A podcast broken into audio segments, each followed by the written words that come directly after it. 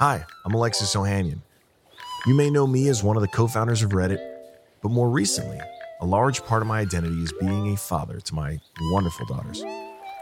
In my podcast, Business Dad, I hope to open the conversation about working parents a bit. You'll get to hear from a wide range of business dads, from Rainn Wilson and Guy Raz to Todd Carmichael and Shane Battier, to find out how they balance being a dad with a successful career. Business Dad is available now, so be sure to listen and subscribe wherever you get your podcasts.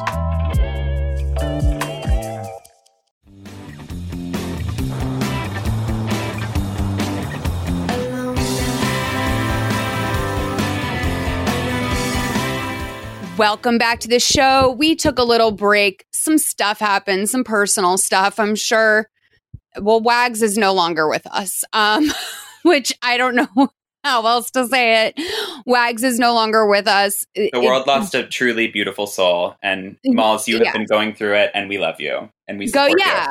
Just go like I wrote about it on Instagram if you want to download it. But we can't get upset today because we have a nacho expert in the house who I just, I don't know. It's like my soul is on fire. I smile ear to ear the entire time we're talking. And his name is Richard. Welcome to the show. Malls, you are so sweet. I'm so glad to be back. Patreon fam, you guys probably have already heard this voice. Yes, we did Mommy's Little Princess, which I have been Oh, calling. Mommy's Little Secret in my head. And just now, I was downstairs eating a piece of bell pepper, and I thought to myself, if I was a mommy, would I want to have secrets or not? Mm, especially if they are royal secrets. That's a big, big deal.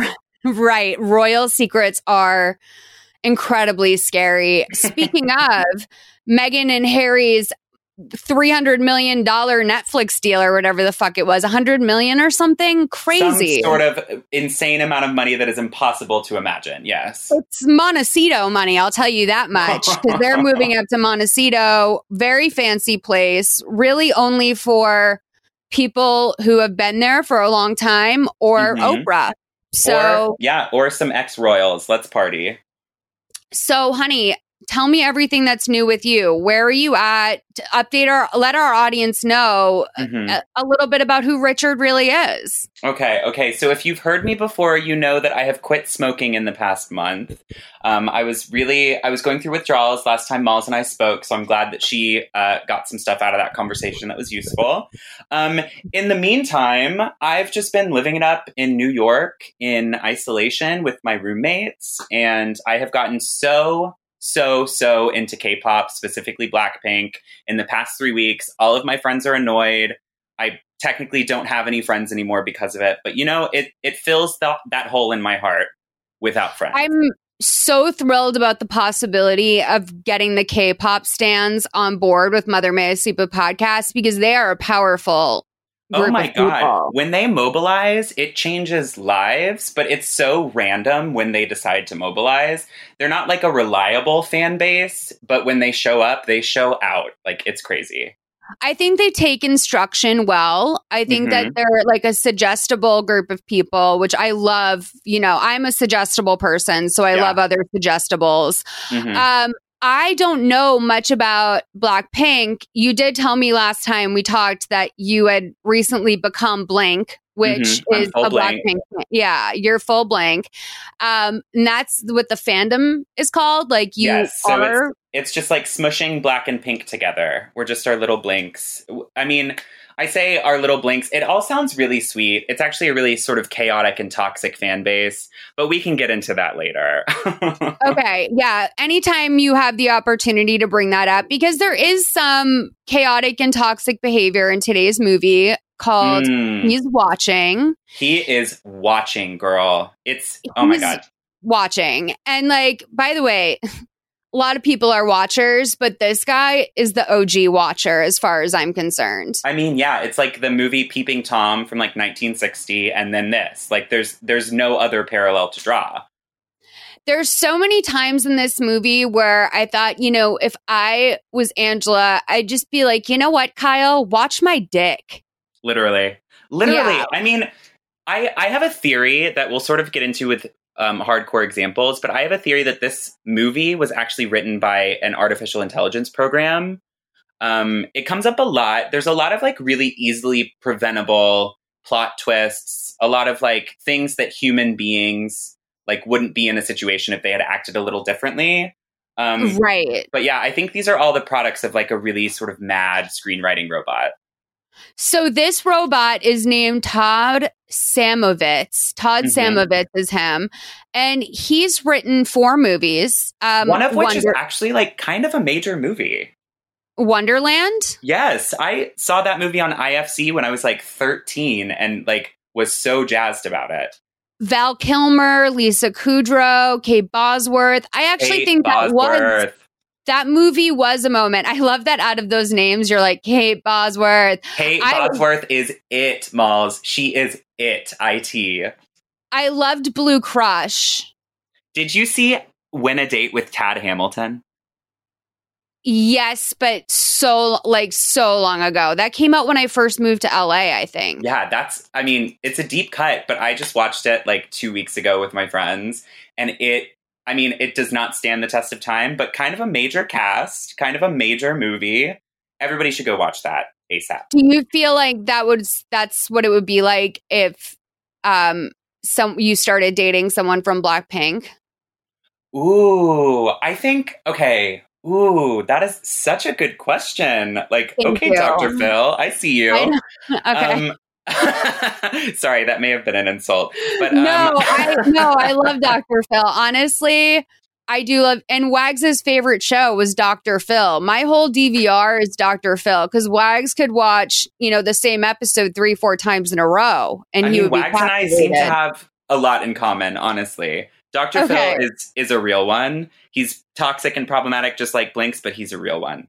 Anyway, I do not think that movie would closely mirror my experience dating a Blackpink girly just because I would have to learn Korean or Right. the girl of my choice. If I got a choice, it would be Kim Ji Soo, and she would have to learn English. Like there would be a big language barrier. But then right. in the movie, uh, Josh Duhamel's Ta- Tad Hamilton goes from LA to West Virginia to like keep hanging out with this girl. So those are worlds apart. So maybe it would be actually pretty similar. Yeah, I think so. Um, so wait, so from my understanding, just because I've tried to like watch from a distance politely, afraid to enter into a world, like, Mhm. you know, as an Arianator, the worst name Yes. for a fandom ever, as an Arianator, I am not welcomed by the other Arianators. I am too old. They think I do not get it. I do not have Ariana as my Twitter photo. So Yeah. therefore, you know, I'm sort of not really welcomed into the discourse. And so Yeah. the last place I try to show up is in a Twitter conversation, um, asking questions to K-pop stands. But from what I've seen in interviews, a lot of them speak English almost as I think it is like their first language, or they speak with perfect American accents. Is that is that common where there's like American, like Korean American stars that like go to Korea and join these groups? Mm. I mean, I will say I, it's not very common. Most K-pop groups and K-pop solo artists are like Korean born and bred. They speak Korean. They probably speak other like Asian languages or European languages. And a lot of that, like a lot of people learn English outside of Uh, yeah. America. Second languages are really common. So like Yeah, a lot of them do know English, but they do speak with accents. But Blackpink was like specifically constructed for Western markets. And so uh, one of the girlies was like born and raised in Australia. And so she speaks English fluently with an Australian accent. Um, another one did boarding school in New Zealand for like six years. So she speaks English really fluently, but with like a little Kiwi accent.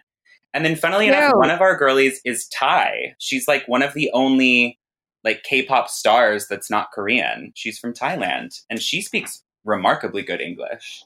is there tension in in the fan base about that? I have not seen any tension about that specifically. No, I think I think a lot of this fan base is probably in Europe and America, just because they're being pushed really hard in our markets. Uh huh. Um, but yeah, I don't see a lot of pushback there. I, I mean, nothing would surprise me at this point. Having been on Twitter since 2009, I'm not surprised anymore. like if there's someone spewing hate about any given thing at any moment. So probably. Yeah, because I've heard in like the within the K-pop, like we have our own problems with our own American pop stars and the way Mhm. people pit people against each other. But I have heard in K-pop in particular, like there's a lot of like colorism and a lot of Mm. like step not to step in shit with the K-pop stands because all I'm doing is pointing out that like there's problems to any sort of fandom and any Yeah. sort of stuff within. This is purely anthropological. Everything you're saying is just you. like a study of culture. I'm just trying to get to know it. So I'm not trying to step in shit in any way. But um, yeah, this is so interesting. I do know that they just dropped a song with Selena Gomez, and I'm oh sure. Uh, that song was probably inspired by this movie. I'm sure that's where we will wind up at the end of this journey because that's Mhm. typically where I end up. yeah. But what did you, are you a, a selenator? I, I actually this is like so I'm I'm gonna say some shocking stuff. I was a really big fan of Selena's 2013 album Stars Dance. Um, Okay. I'm not gonna age myself, but I was a little younger in 2013 and into a lot more specifically teen pop. Um, and then she came back with Revival in like 2015 or 2016, and I was a fan. I thought it was overplayed, but that was cute. Um, since then, I've been a bit of a hater. I have to, I have to own up to my shit. I've said a lot of bad stuff about Selena Gomez, but let me tell you, Ice Cream dropped, and I started watching her HBO Max cooking show. So I might be a Selena. What are they called? Selenator. I might be a Selenator now. I don't ever want to say that again, but Ader. Can we lose Ader from Literally. all sorts of fandom names? It's like literally the ugliest thing. Arianator, Selinator. Like and then what? Rihanna's Like, got like the Navy, and it's like Right. Ariana used to call her fans little elephants. Like I, I'll be a little elephant. Like Little that's adorable. Yes, it's a sym- symbol of wisdom. You know, like, and we are wise to stan Ariana. So, like, but yes, that's very interesting what you say about Miss Cell because I one did not know that she had a cooking show. That's news to me. Oh my god, can I tell you about it? Yeah. It is called Selena Plus Chef. It's like a cooking in quarantine show. I'm sure we're only getting one season, and I'm a little mad about it. But um, she like Skypes with famous chefs from around the world that are cooking from their home, and they like teach her how to cook in her gorgeous, newly renovated kitchen. It is like the most beautiful kitchen I've ever seen, and she's so cute and charming. And like I'm learning so much about lupus from her. I've always enjoyed her to an extent, although I do know some of the problems that you speak of, Mhm. um, some of the things you may have commented on, not to project anything. But I kind of feel like after what she went through with Bieber, which no matter what Mm. side of the aisle you fall on, that was an Mhm. ordeal. Okay. was- and it was a years long ordeal at that. Yeah. And by the way, like any everyone knows once you've had multiple breakups within a relationship, like that's no fun to be in. So I think we can That's all not- agree. That's not an all time love. If you're breaking up and making up, it's just not. No matter who who did what to what, I think we can both agree that they've been through some stuff together and it's Mhm. better that they're apart now. You know? Oh, absolutely. And So- Selena, there was one episode on the show where she gets a little FaceTime from a quote cute boy. So there might be something new on the horizon there. Oh, oh really? We get a little PR tease of a cute boy. Just the tiniest PRTs, but it's in there. I think it's like episode four. I love um being older and knowing how much stuff is planned out that like as a as a teenager I would have been like, "Oh my god, like what does this mean?" Exactly. And you now would have knowing. Yeah, now knowing every little fucking thing is so planned out that you couldn't even fathom it oh uh, my god, yeah. so comforting. It really is. um, oh, can I also just say, just like a quick cue, are you familiar at all with my Twitter, Abby? your you do not Twitter, have to be. your Twitter, what? My like profile picture on Twitter. Um, remind me of your Twitter again. I know I follow you, but I have to look it up because I I have a weird system with Twitter where I Absolutely. don't, I don't Um, want to talk about it. The handle is at rich underscore moneybags with a Z, but I'm also called Linda Cardellini Stan account. Might be easier to search that. Um, no, I I know I have you. Hold on. Rich underscore money bags, yes. And then I look at your thing. Oh my god. Okay, so it's a it's a beautiful drawing of Ariana. Um, it's, a, it's a fan art piece, right? It's like it has some Mhm. cultural capital. It's a really crudely drawn portrait of Ariana Grande that I just find so much joy in every time I look at it. I mean, I'm gonna go ahead and say they did a wonderful job on the eyes. Hmm And the hair. The rest, yeah, the rest is, you know, that's a developing artist for sure. Mhm. She has a meaty neck. Oh yeah, oh yeah. I mean, it's certainly it's stylized, right? It's, a little phallic, if I'm going to be honest with you. If you Mhm. like cut the ponytail off, I feel like I'm looking at a dick. I mean, but don't you kind of get that every time you look at Ariana Grande? well, I mean, that I feel that's the energy she exudes is that of, you know, just power um, for sure. The massive dick patriarchy is coming yeah. for me. When I look at her, I just think of the patriarchy, you know, coming for me. But listen, do you want to know? So this movie starts, and right away, I'm Ooh. horny because guess why? Why? Marvista. Okay. Girl, what did I see write? First line, Marvista, baby, all caps. Exact, literally exact same. This is like, for me, I know I'm about to tune in. This is like my version of the Disney logo, like, you know, with Yes, Tinkerbell yes. dusting some on the castle. I just really feel something for it. So we go, we start out in 1997 in what looks like Atlantic City or something. Are we And- given a title card for that date? Because I have a note. I have a note like the second title card really caught me off guard because I did not know we were in the past.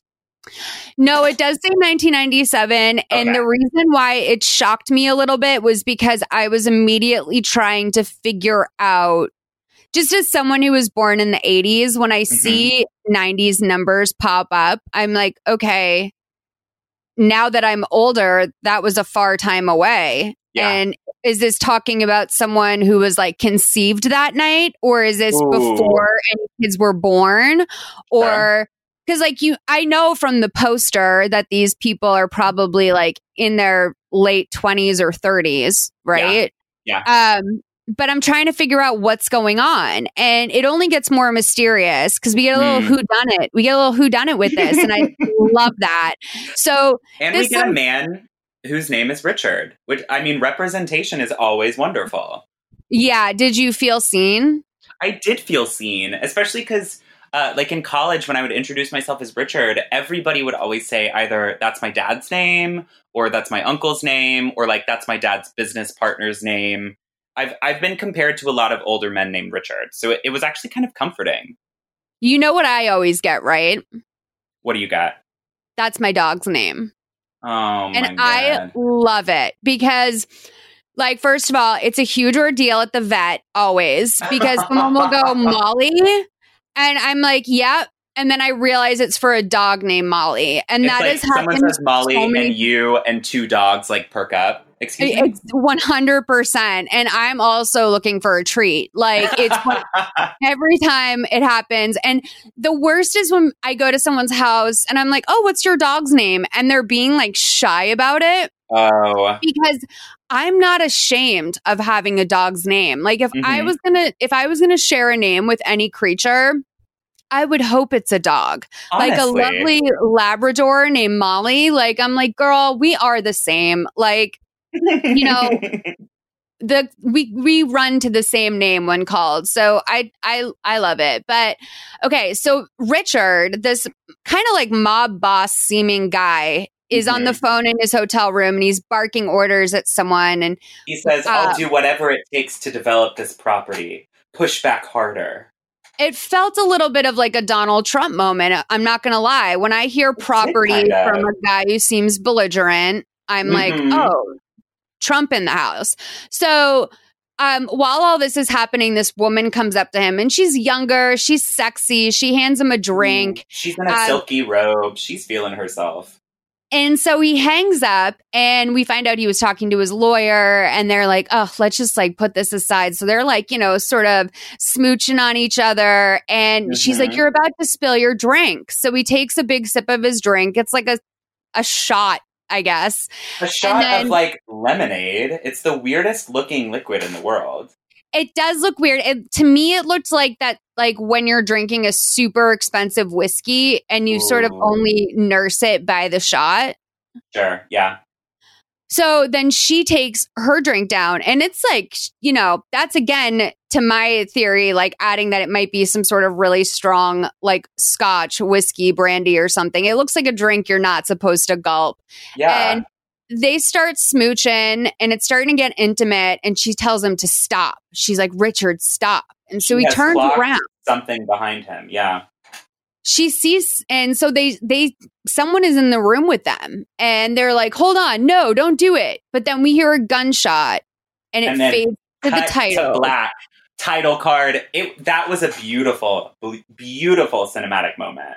I know i was scared. I was like what am i in for? And it turns out not a whole lot. Not Um, a lot. it's not too much, but this is a fun movie because it's, as I said to Richard, this is a perfect off season movie. Like Mhm. I would, if I picked this for a in season episode and I fucking called someone out to the Pasadena WeWork to come talk to me for three hours, Mm. I literally would feel so bad if this was the movie because there's not too much to parse, yeah. but we are going to work our way through it. I There's will somehow an hour and a half of plot in like what could have been a 30 minute student film. Like, Yes. Yeah, 100%. And so well, we'll get in. Oh, God, there's so much. We're going to shit on the Lifetime Movie Club app and the Lifetime Mm. Movie Club website later on. But let's keep pushing forward to present day. oh, Um, yes. It looks like we're in sunny Los Angeles or at the very least SoCal. And um, it's a sunny day. We see two women are in a boardroom. Let's play this clip 120 to 320. So, what I was thinking was that we could. Stop. I haven't started yet, Miss Romero. Every firm I ever fired, I fired because they never lived up to the presentation. We do things differently here. I've heard that line before, too. If I'm going to share the wealth, you're going to have to sell me something new. I will always listen and understand your financial goals and aspirations. Now, let's not dwell on the past and let's focus on your future, Miss Romero. Hmm.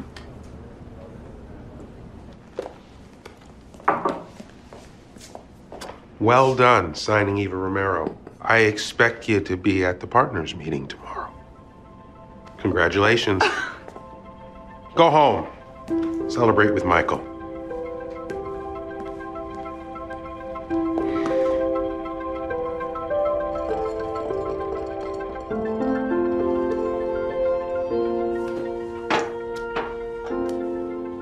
Hi. Doesn't matter what state I'm in, every opposing counsel in this case are jerks. No class and class action suits, right? Oh, that's a partner texting. It better not be the one that looks like Salma Hayek. Uh, Penelope Cruz. Oh, and I gotta do deposition prep all night again. I guess that means we can't celebrate with FaceTime sex. Celebrate what? I made partner.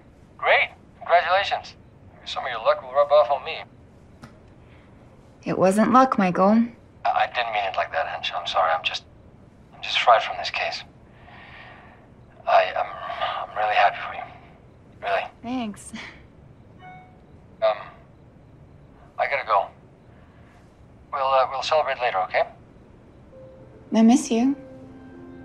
Miss you too. Okay, first of all, I have to Oh. say Angela looks so much like Diablo Cody, who is a like a real life friend. So like I feel like I know her face well. This Uh-huh. she looks so much like her that it's kind of freaky. Like especially in this first like angle of her in the conversation with Michael, the way she smiles, it Mm. looks literally exactly like her. It's it's kind of spooky. This actress is I thought pretty good. I enjoyed Yeah. her. Yeah, I mean, I have I have notes for her as we go as we get along. Um, she she's giving me sort of, um, in kind of a brilliant way. She's giving me like pageant girl turned actor sort of Right. technique. Um, right. It's a lot of dry cry. It's a lot of like smiles that turn into something else. Um, but yeah, I mean, her work is impressive. I gotta say, this movie would be worse for the wear without her. She does have a nice little resume looking here, and I'm seeing a lot of soaps as Very well. soapy. Yeah. Yeah, that may be responsible for some of the acting choices. Mhm. Now, Miss Romero, can we talk about her? we should talk about Miss Romero. We should talk about her eye makeup. We should talk about her size and her eye rolls. There's a lot to be said about Miss Romero. So, this is my thing with Miss Romero. Okay, obviously, she's been through some bad stuff with other accountants, and She's been You know- through it all. it's tough to be a single woman with what seems like an impossible amount of wealth because, I mean, they're really they're really fighting for her amongst some of the other portfolios they have. Like she's a Mhm. big fish. And you know, I just felt that the way that she dealt with Angela, it at the very beginning, you know, she seemed like a hurt person and part of me really wants her to have an advocate that Mhm. can help her through some of these you know financial things that she's so concerned about she's vulnerable she's worried about taking it being taken advantage of again Mhm. she's been hurt. And I will say that Angela, while very pleasant for me, if I was coming at this situation as Miss Romero, that wouldn't have done it for me. That wouldn't have sealed it. Absolutely not. And that is that this is the moment where I realized like why I have trouble with lifetime movies. It's really because so much happens in the first 5 minutes. And this is a perfect Right. example of like they are cramming so much exposition into this and Miss Romero is very important.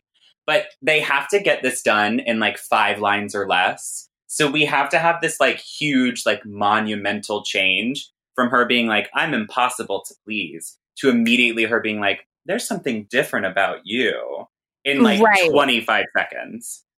You know, and by the way, like I don't want to take that away from Angela. Like I'm sure she is an incredibly talented accountant and Oh maybe God, that's just my judgment of things. Like, you know, I would hate to like you know, I just I don't want to take that out on her, but I will say that that scene was really concerning for me and also mostly Miss Romero because I just felt like she seemed very alone in this world and like, you know, who could she possibly bring in to advocate for her knowing that they have her best interests at heart? I mean, it's really a difficult position to be in.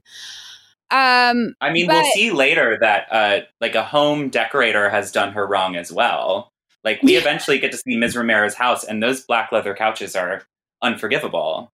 she gets taken advantage of left and right. 100%. In every aspect of her life. So Michael, Angela's boyfriend, does not seem very supportive. And Mhm. we are set up to dislike him pretty much right away. which I take Um, issue with personally. Um, you know, Michael at the start is, you know, he's kind of aloof. We'll get to know Michael a little bit more. I wish this wasn't my first impression of him.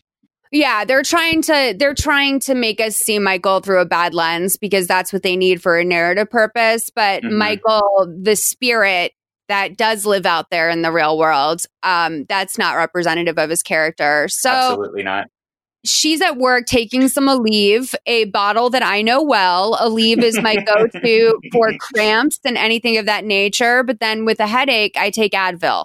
So I don't know what uh, the rest of America uses Aleve for, but for me, that is 100% that.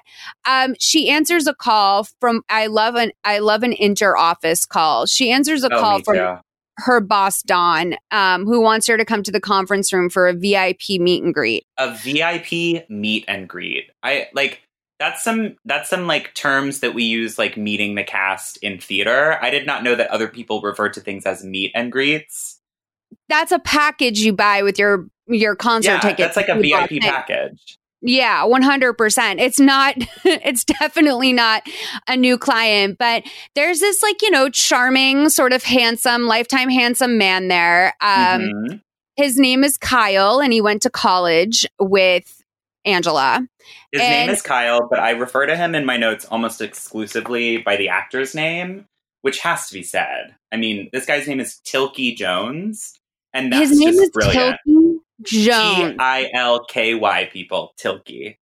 So whenever people are going off about celebrity baby names, just remember there was someone who was not meant to be a celebrity named Tilky Jones. Exactly right. We're gonna have to look into that. I guess the origins of that name, if if possible, at some point. Mhm. So right away, we kind of get this feeling that like, oh, these two have some sort of history, but it's not really clear how or when. But No, basically, there's not a lot coming through the eyes from either of these actors. No. So it turns out that Kyle's manager is friends with Don, and Kyle told him that there's only one person that can make him an Apex client, and it's our girl Angela. Um, and she, you know, she's like, oh, wow, okay. You know, she can't believe how strange it is to see each other. We find out that he's a photographer now. He's doing Mhm. great. And oh, he he, didn't is mean- a like world famous photographer. Uh huh. He's like a, um, like an Ansel Adams, except Ooh, for yeah. you know, like he has like a real, a real fucking career. So He's like He's a Helmut Lang, but without any of the style. We'll see his photos later. Exactly. So he says he didn't mean, you know, for any of this to be awkward, but they should just think of this whole thing as business between friends. His last Mhm. financial manager was really scummy and he just needs someone he can trust. Um, and now he's moving back to LA. So working together shouldn't be a problem. Um, Mhm. Which is like, by the way, like your financial manager, your wealth management people never need to be in the same city as you. No. Oh, absolutely. This is a job that can be done via email, via Dropbox, and via telephone exclusively. Exactly. And he's acting like like, "Oh no, I'm hiring a gardener. Like, don't worry, my lawn is going to be in this city." Like, Yeah. you don't need but whatever, go off, Kyle. So, Um, Angela's best friend is cyber stalking him a bit later at her apartment, Lori. okay, and Lori, Lori, Lori. She I like her. I like her a lot. She's a Leo. I can look past that. She's a hero. She's the How do hero you of this know film. she's a Leo? you can tell when you meet a Leo. Okay. Okay. I would have even said like Scorpio. See, I I think she's a bit too performative to be a Scorpio. Just the way she like theatrically winks at people and like she she's walking around like there's a spotlight on her, which is why I clocked Leo immediately. I will say she does have a big dick, and I could Yeah. feel that for sure. So, um, you know, Angela's throwing some like Taco Bell sauce packets at her or something. I couldn't really pick up on what that was, but like some condiment is being thrown at her because she has the balls to Google this guy. And I do like that Angela is as dumb as me, where like it Mhm. literally wouldn't, I would be grossed out. Slash, it wouldn't occur to me to Google, and the thought of Googling is insane. Yeah, it no, out- that's like a big thing in pop culture. Like everybody's always Googling everyone. I don't think I've ever Googled anybody but myself. Like, Yeah. as- in terms of people I know, ever. I don't Google myself anymore because like I I'm a sensitive little bitch and I'm terrified of like even sometimes the nice things that people write are like. I'm like that secretly hurts my feelings somehow and I'm not sure why. Um but please do do go uh give this podcast a five star rating um Oh, in absolutely. iTunes and leave a nice um little review, an honest Rate review. Review. You don't have to get too campy like for my sake. But um she um you know she's shocked to find out that you know angela's never googled him before. And angela's like well i moved on from the relationship. And she's like well i'm actually facebook friends with him and you know looking at these pictures she goes he's been around he's like got this very sort of stereotypical douche like you probably would not swipe on tinder if you saw him there's one picture where he's like shirtless and he ate something blue so he's sticking his blue tongue out Yeah, it's a lot of weird. It, it's like a poolside picture or something. I wrote, "This guy looks like he's gonna mansplain your job to you, and then act confused when you like think you know more about your job than he does. Like this is not somebody you want to be around." this man mansplains angela's most personal writings to her Yeah, he mansplains everything about her mind, body, and spirit to her. so she notices that he has a quote on his page, and it's the E.E. Cummings quote one's Ugh. not half two. They are two halves of one. E. E. Cummings. And she's like, that's my favorite E. E. Cummings quote. And that's like the banner on his Facebook page. That's like a featured post right up top. which is insane. Like I if I saw that, I wouldn't even I'd be like this is someone faking human emotion. Oh yeah, this is a Russian fucking bot. Like this is not a real Right. person. right. that's, may- that's maybe why the AI that wrote this did not know.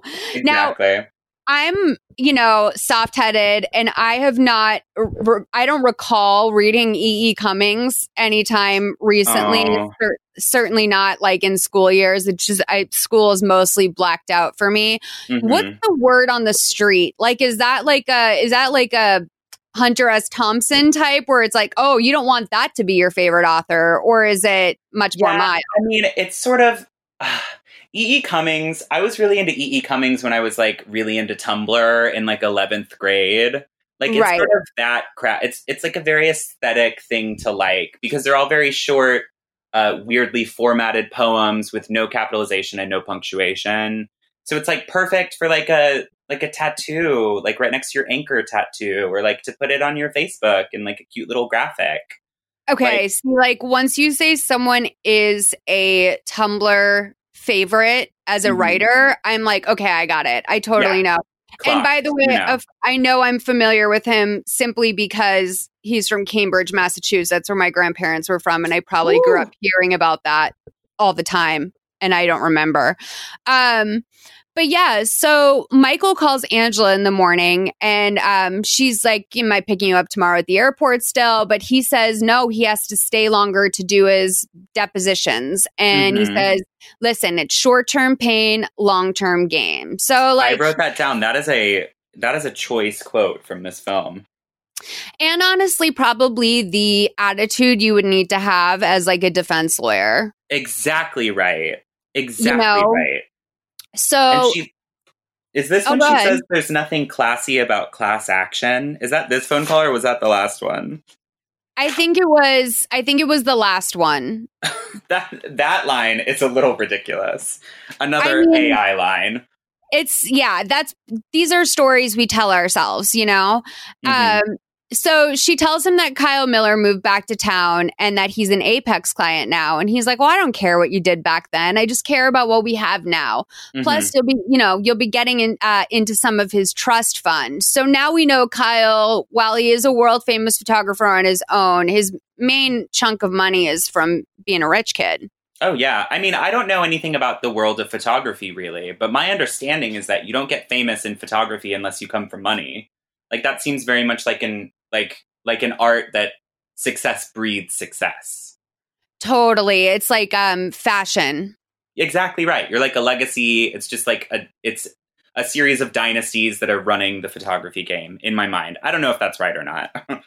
No, it's, I mean, it, it probably, there's probably some breakout stars, but I would say most people before there was Project Runway, there was just a lot of people like making drag costumes in their basement, Mhm. like just Yeah. wishing someone would notice them. Absolutely. Um, Angela orders a large coffee at the coffee shop, which appears instantly, like Instantly. out This of is- nowhere. I wrote, well, here's, well, we'll get there, but here's Tilky at the world's fastest and freest coffee shop. She doesn't pay, she doesn't blink. It's just right there in her hand. Yeah, she it's this was um Jetson style. uh, Yeah. This coffee shop. So of course Kyle is outside and he's like, "Come join me." So she comes and sits down with him and he says that, "Oh, you know, god, remember this was our spot?" And apparently it used to be an old like greasy spoon diner where they would go after college.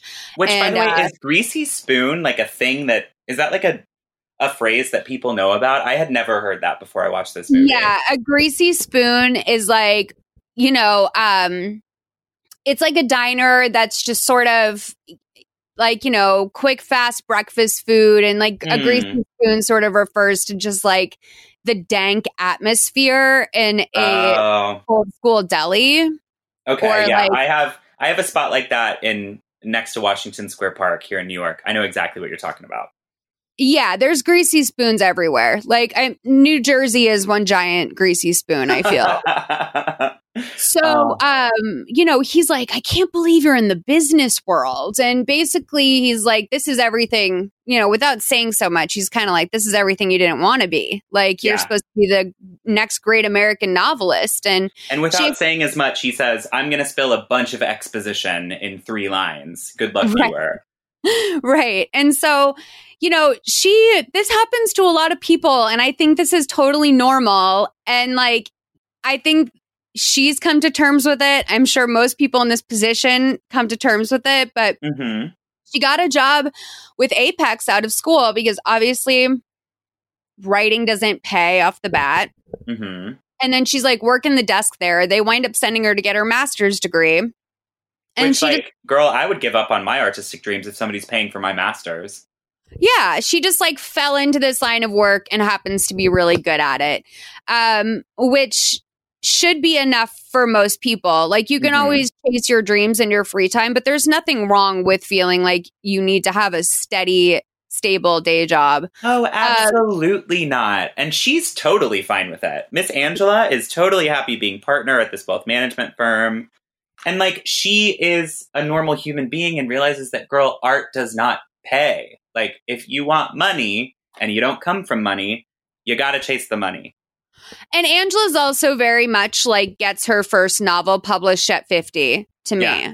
Yeah. Like, I think she has a fat, you know, IRA. I think she has fat investments. Mhm. And she could probably totally retire early and go write her great American novel on the porch of her second home. Oh yeah, and Um, you know she knows half the frickin' publishing game in Los Angeles. Of course, she's very well connected. Um, so he watches her walk away and he writes something down in his notebook with a red pen. And His there's a- tiny little like matchbook sized notebook. there's a lot of small notebooks in this movie. I don't know Mm. if you noticed, but it seems like every time someone's writing on paper, it's like disproportionately It's sized Yeah. to what like what you would assume would require a lot of paper. Mhm. Um but so she goes swimming. She has her swimming regimen that she she does. it, doesn't seem to be super scheduled, but something that she enjoys often and she's Yeah. doing some laps.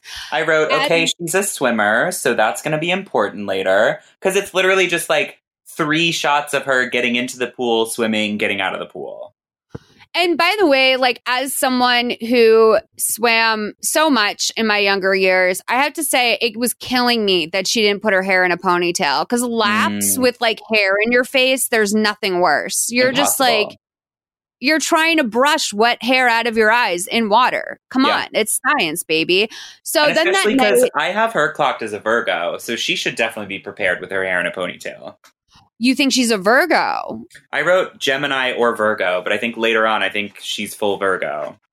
I do. Do I think? agree with Virgo. I agree with Virgo because I feel like she is um, full of like precise movement but Mhm. also to the extent that she may not realize the amount of mistakes she's making. Yeah, to- she's so she's so sure she's got it all figured out. She's just making moves randomly in wrong directions left and right.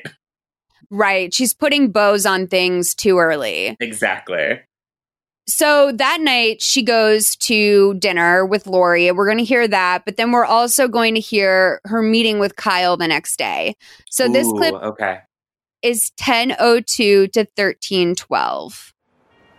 Do you think Michael's having an affair?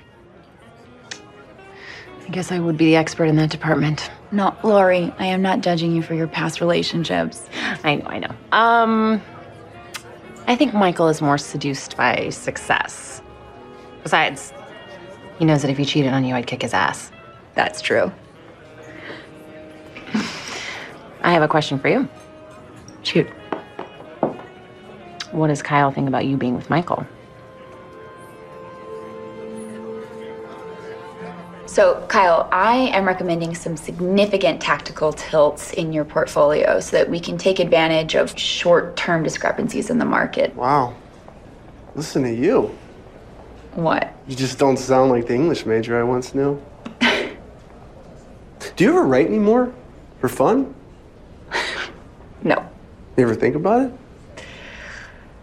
Uh, it's just not really where my mind is. I have clients to think about. I also think that we should go modest overweight to high yields because they're attractive right now. Is that what they are? Yes. How attractive can a yield be? Barring a recession and low oil prices, very. Oh, man, look at that hot yield over there. Check that out. Kyle. What's the status here? See, now this is exactly why I couldn't study with you in school. Well, I can focus when I have to, answer the question. Michael is my boyfriend. That wasn't too hard now, was it? How'd you two meet? At a bar. It was a karaoke night, actually.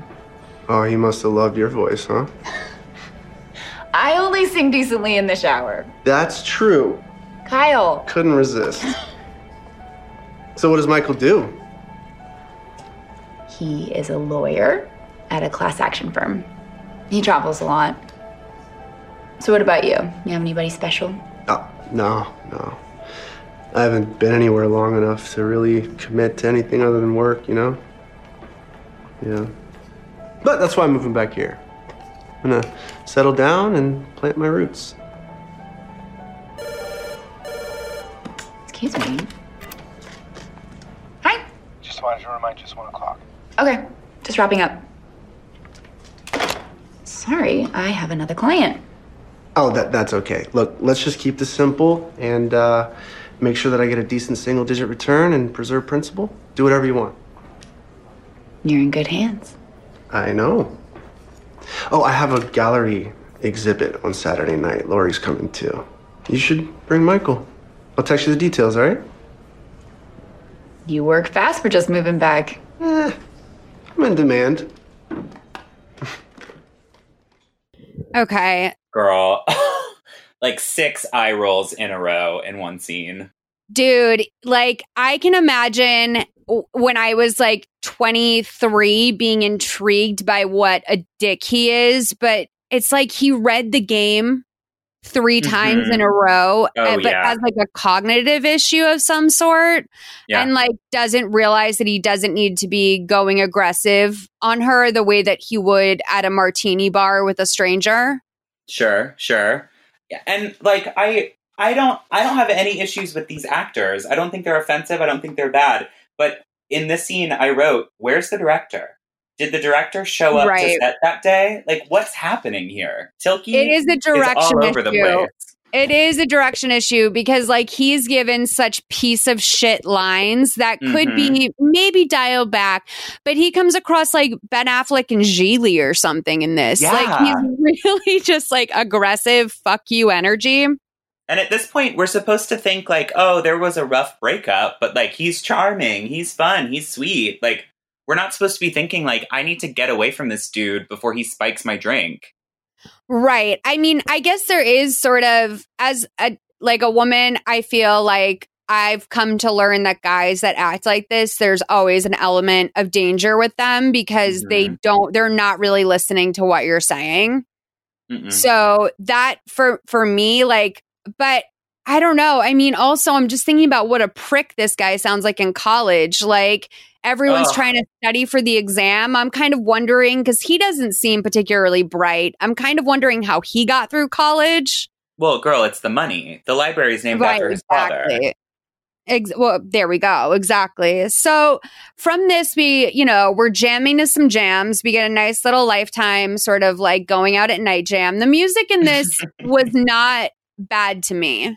It wasn't bad. There were a couple of there were a couple of sort of copycat songs that I couldn't quite clock who they were copying, but like they sounded familiar, so there's something going on there.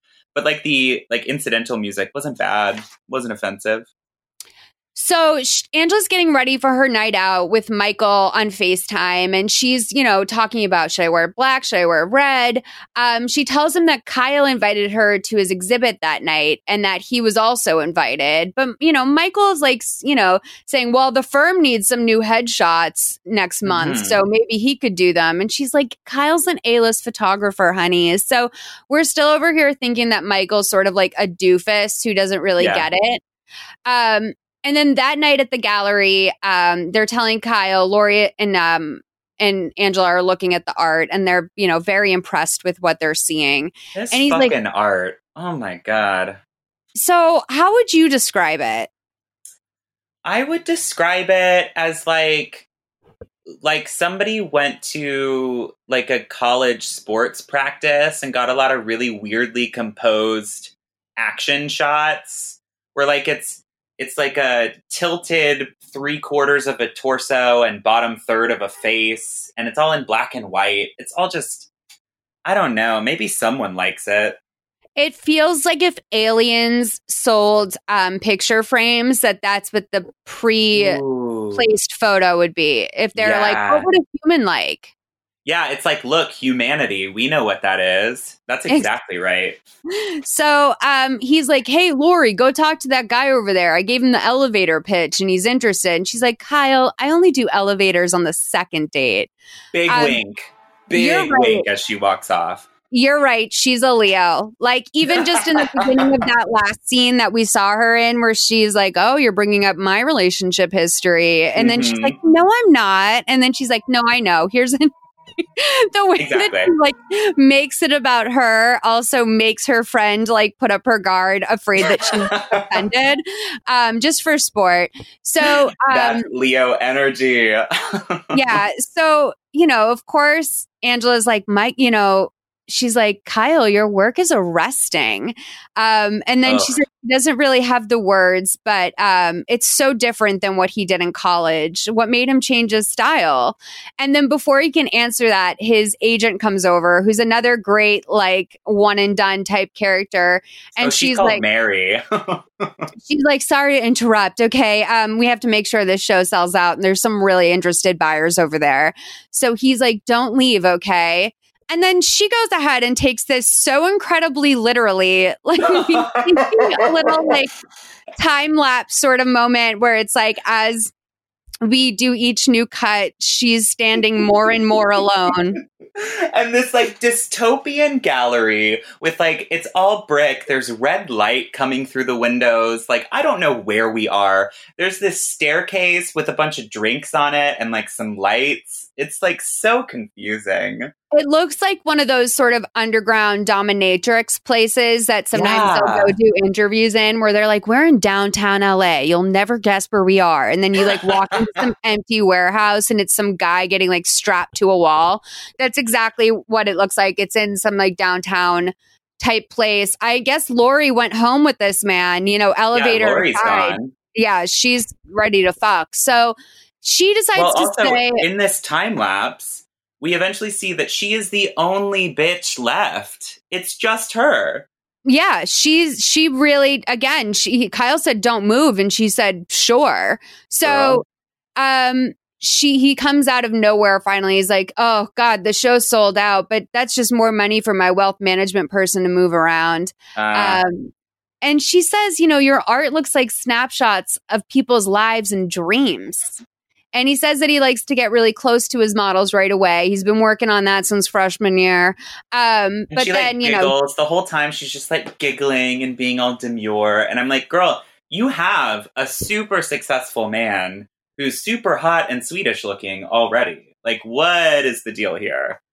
Right. And, you know, based off of what we've seen so far, I feel like the average lifetime viewer will be like, oh, she's not getting anything at home. So she has to turn away from that. But I mean, really, when we see how absolutely poor, like just the poor judgment that went into this on Mhm. Angela's end, it's unbelievable. Oh, so, yeah. you know, he says that, you know, people are more likely to show themselves when they feel close to the photographer. And um, he's like, that's kind of what you did in your writing, you know, being out of touch with you was so rough. And she's like, yeah, but I was just, you know, doing what you said. So we're sort of led to believe that they had a bad breakup and he was like, Mhm. leave me alone, don't talk to me. And then Which she went ahead and did movie, that. We're led to believe a lot about the relationship, and none of it is solidified. We never have a serious answer about what happened to them. I don't think. Exactly. Like, did he walk on, like, walk in on her, like, fucking one of his roommates? Like, I'm dying to know. So, um, he drops her off at her place after the show, and she's like, you know, he says, beautiful house. And she's like, well, you should be investing in some real estate too, by the way. And he's like, oh, I actually already did. So then she goes inside, um, and she, uh, goes to go get a glass of wine, but she decides to give him a call instead. And she says that she thought she was going to be tired, but actually she's not tired. Maybe she should come see his real estate investment. well, Um, this is also the moment, right, where she declines. Um, doesn't she decline Michael's call and then call Kyle? Or did I yeah, yeah, she does decline Michael's She's call, like, which I'm being a messy bitch right now. Gotta go. The nerve though. Like these are these are children's games that she's Mm-hmm. playing. Um, and so I'm surprised when we get to his place how far she takes the I'm coming to look at your real estate investment bit. Yeah, this is like the first of 10 minutes of like real estate talk as foreplay. It's so confusing. So this clip is we're going to play 2117 to 2315 which we're not going to play what follows this which is literally probably 8 combined minutes of absolute silence. Um, so let's play this clip 2117 to 2315. Sorry. So I'll work out of here once I get the studio set up. That's good. It's another business write off. So this gets the Apex Wealth Management seal of approval? Definitely. All right.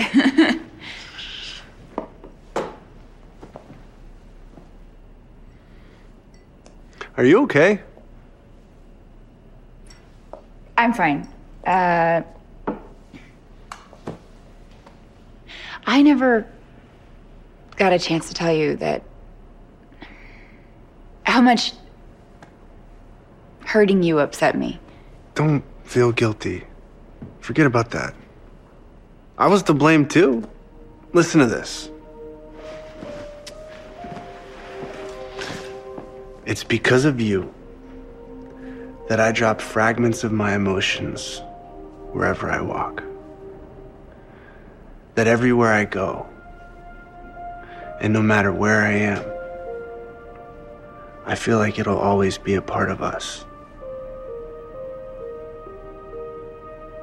See, you're the one who has the way with words.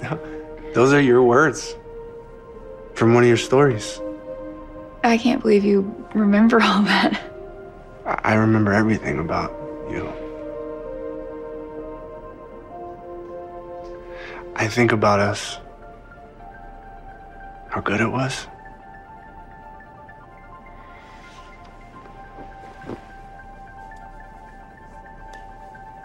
Tell me to stop and I will.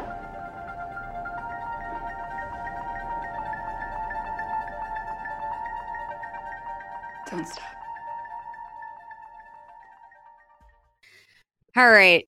Whew. Okay.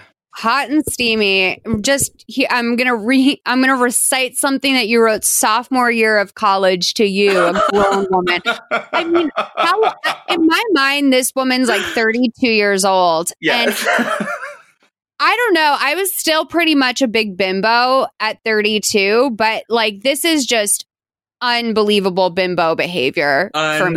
Unbelievable. I mean, first of all, it's not even good writing. She should remember that because it's so bad that she should cringe. Like, it, like she should have the decency to cringe that she had wrote those words for the I record. also, yeah. I also am like, was she a stoner in college? Because that does seem Mm. like something a stoner would write. Like, I drop pieces of you everywhere I go. and uh, everywhere I go, no matter where I am, I feel like it'll always be a part of us. It's just like such basic bullshit. And like, she seems impressed by it. She's like, oh my God, your way with words. I mean, Oh, she's regressed. I feel like that's all that's all I take from that. So then we see just like the longest fucking montage of the two of them, their silhouettes in like the This is like moonlight. an 80s erotic thriller, like silhouetted sex scene. It is so baffling why it is in this movie. And then in the morning, she wakes up in an empty bed and she gets out of bed covering herself with the sheet, which, like, I have to say, I've never done. Like, I'm the Has kind of person ever done that in real life? no, like, if, if, I slept with you and I felt comfortable enough sleeping with you. I'm fucking walking around your house naked. Like I don't a at that point. Like I'm just like, hey, what's up? if I'm not walking around your house naked, then I'm just gonna like put on my own clothes. Like they're not gone. He hasn't Right. incinerated them. Why do you have to drag his bed sheet all the way through the house? I know, like a king size fitted bed sheet. Like it's so ridiculous. also like I feel like they had sex for 15 hours based Mhm. on how long that scene was. And so I'm like, oh my God, are you still drunk? Like what's going on? So then Where's, she the, took where's the Aleve that morning? Right, right. So then she takes a shower in his luxurious shower, and um, they are just really killing time in this scene. Which Um, here's another issue. If you're showing up at a straight man's place, right? I don't think Uh-huh. it's uncommon to shower the next morning, but I don't think you're going to be washing your hair. So why the fuck does she immediately put her hair under the stream of water?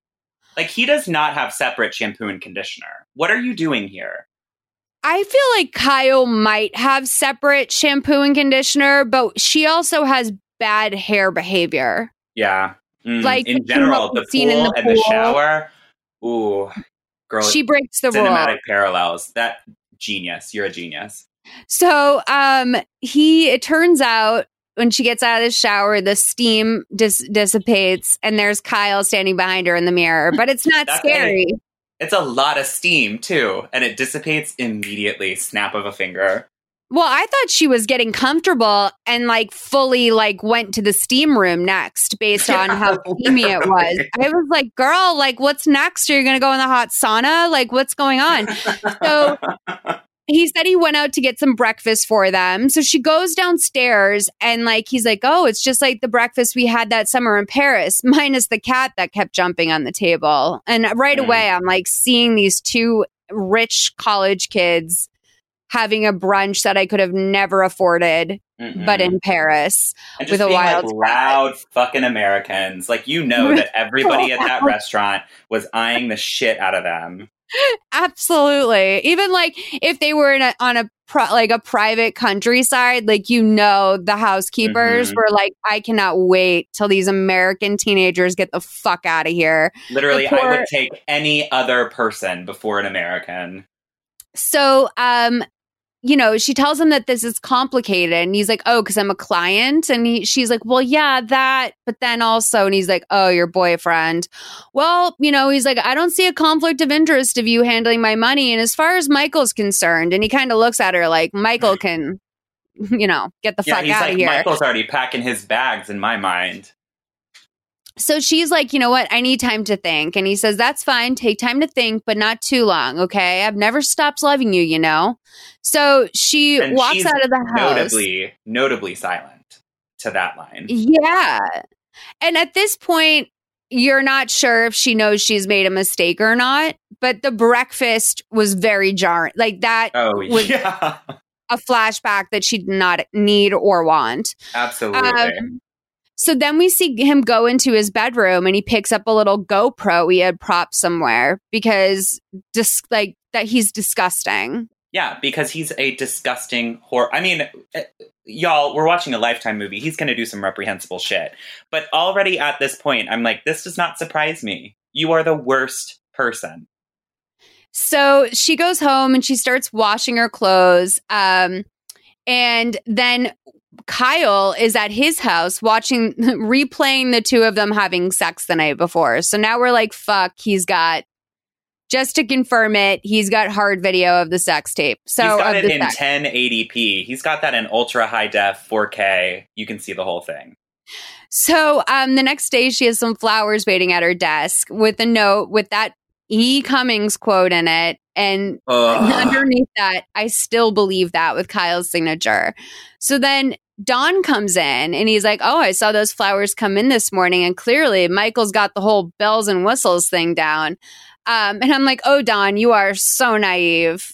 Mm, mhm. Oh, oh yeah. I mean, literally, did nobody look at this note? I feel like anytime I've had a coworker get flowers, I'm in their business. Right. No, totally. Because it's such a display to bring flowers to the office. Um, but then, you know, Don tells her that they have to structure the NBA buy in opportunity for the Hoffer family. So Of course. there, there we go. And I Some noticed. more computer generated, like in quote unquote industry talk. Like we have to believe that these people actually work in wealth management. Totally. And the lifetime of it all is that the Lifetime Movie Club captions were the NBA B U Y I N apostrophe. Like, Oh yeah, no space. I clocked that too. I was like, Don wouldn't talk like that. no, absolutely Um, not. So she checks her voicemail, and there is a voicemail from Michael. So it turns out today is her anniversary. So The Michael anniversary of the day they met, at a karaoke bar, you know, just which is kind of fun. Like that's actually really sexy and fun. I would love to meet somebody at a karaoke night. I feel like that's the way a lot of like mild professionals meet their special someone in New Yeah. York. Like oh yeah, I personally hate karaoke, but I understand that that's a bonding point for a lot of people. Mhm. And my whole thing with karaoke, Richard, if if you ever see me with a karaoke mic in my hand, it means I need to go home. yeah, I, yeah. means that the next day is going to be very hard for me. And if you care about me as a friend, you will never let me sing karaoke because of what it will do Yeah.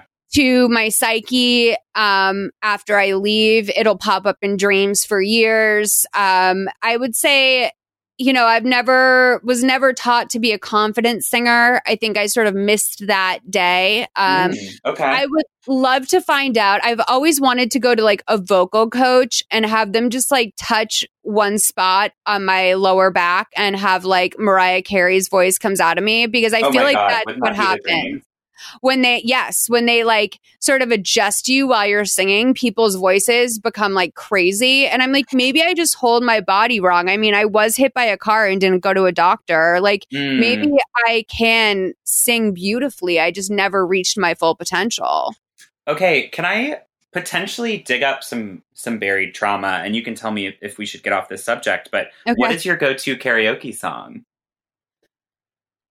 um well i mean the easiest one that i've always done is shoop because i have that in my Ooh, back yeah. pocket head to toe top you know top to bottom i can do shoop in my sleep Absolutely. Um, Me with Tainted Love. I get it. but also I would say Islands in the Stream. Ooh, okay. If I'm going to do a duet, I like a little Islands in the Stream. Mm, I never do duets. I don't like to share the stage. What What's your song? uh, the one I do probably most often is Tainted Love, just because it gets crowds going, and it's like kind of exhausting, but everybody loves it. Um, Are you good at belting? I'm okay. I have a horrible voice, but I sort of didn't have to learn confident singing. I I, think, I guess I was just born with it because I Right. legitimately just like sing everywhere I go, and like nobody wants to hear it, and I recognize that. But you know, it's my life, so I'm gonna do what I want. But also, So, okay. Do you song- cringe? Oh, go Ooh. ahead. uh, a song that I've always wanted to do, but no karaoke bar has it, is "Feeling Myself." Oh, Beyonce. Beyonce and Nicki. Nobody has Yeah. that song. Yeah, I, that's a mistake. They should have that because that's a great song. I can do the Uh, whole. I can do all four rap verses, and I do not say the n word. Like I've trained myself. That's out of there. So like I would be so good at that. Have you seen Claudia Conway on TikTok rapping to sped up versions of like songs with the N word in it so that she can not say it and show how easy it is to not say? Literally, the only Claudia Conway content I've seen, I feel like was like. It may have been when she went live and was talking about like the abuse she faces at home. I feel like the Yeah. only image I have is her crying on TikTok. Yeah, she well, she, you know, Claudia now it's hard for her to get off her beat, right? Because Yeah. everyone wants her to be talking about what's going on at home. Exactly. But at the same time, she is a teenager. So at one one moment, she's incredibly upset with her parents, and then the next moment, she's watching, you know, a music video on her friend's phone and Of like course, just fucking what is she around. like? Fifteen. she's fifteen. Yeah. So like that's not TikTok. We love TikTok. We love I it. really do. I, I, re- guys. By the way, I have an account on Instagram where I keep all my TikToks called "Horny for Bitcoin." It's like horny number four Bitcoin, and that's Oh. where I keep all of like my favorite rare finds, and then also some just like absolute classics, some bangers. And I often go back and rewatch them. And it is a freak show over there on Horny Oh for Bitcoin. God. But the name suggests that, and so I feel like I can have free artistic license to do whatever I want with that account. fucking lutely. You have free artistic license to do whatever the fuck you want with any of your accounts, Malls. Thank you, honey. I appreciate that. Um, but I was going to say, do you cringe when people earnestly sing in front of you? Because I, I, I like can't handle people really trying. Mm-hmm. You know what I mean? You know, it depends. It depends on how visibly drunk they are. Because generally, people don't sing at me or around me unless I'm like seeing a musical or in a karaoke bar. And so, if somebody's like 10 sheets to the wind, like about to get in the cab and go home, but they just have to sing their Whitney Houston before they go, I am going to be the number one fan in the audience. Like, I'm a Yes. big hype man. But like, if it's somebody who's like, like a like an aspiring musical theater actor and like they're just up there to flex and like they're not as good as they think they are. I'm like no get off the stage. You're getting nothing but bad bad vibes from me.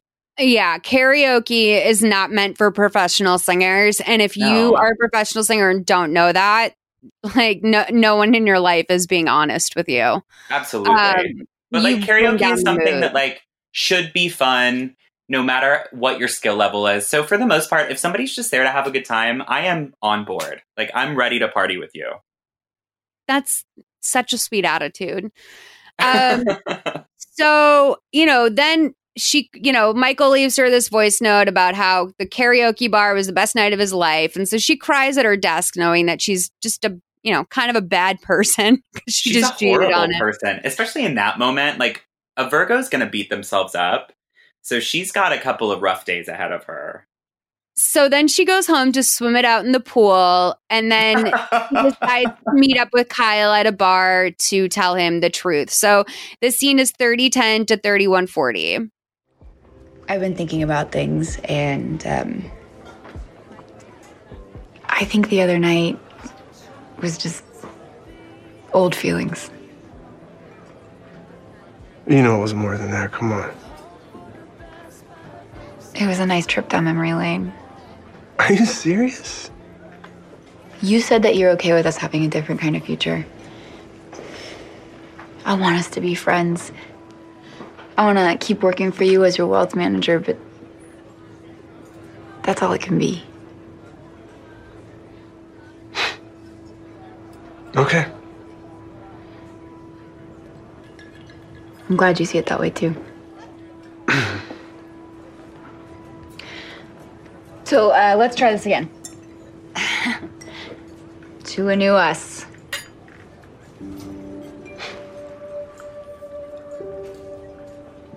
You know what? I got a lot of deadlines I need to catch up on. I'm gonna call it a night. Oh.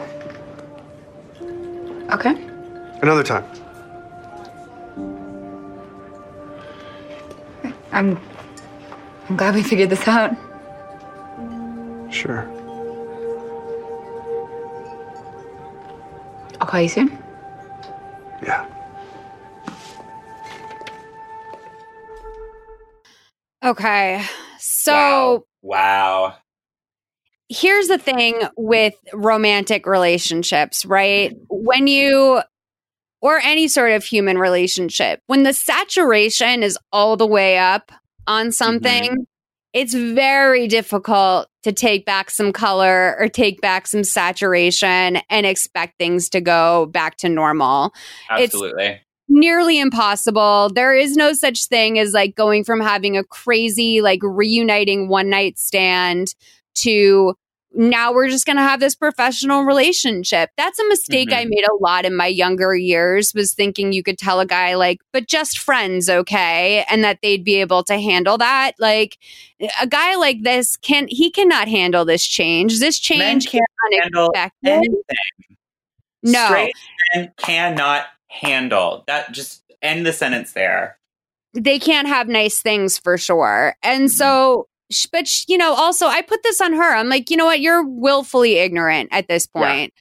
So Yeah. she drives home that night. I don't know like how this worked because she went from the pool to then drinks to now back to the office where she had flowers and um, she drives the flowers home and right before she goes inside she throws them out in the in the green bin for Mm-hmm. landscaping um, and kyle's watching of course from his car because he's spying on her and he doesn't like this one bit Mm-mm. but then she Mm-mm. gets home and Michael is like, I, I want to play this scene with Michael. It's a, it's a longer moment, but Michael's passed out at the kitchen counter. It reminds me so much of like when I was just like a sober high school nerd and like I would babysit for families and I would like genuinely pass out of exhaustion when they would be Yeah. out past like 11:30. Like my body would just be like, I'm 17, I'm sleeping.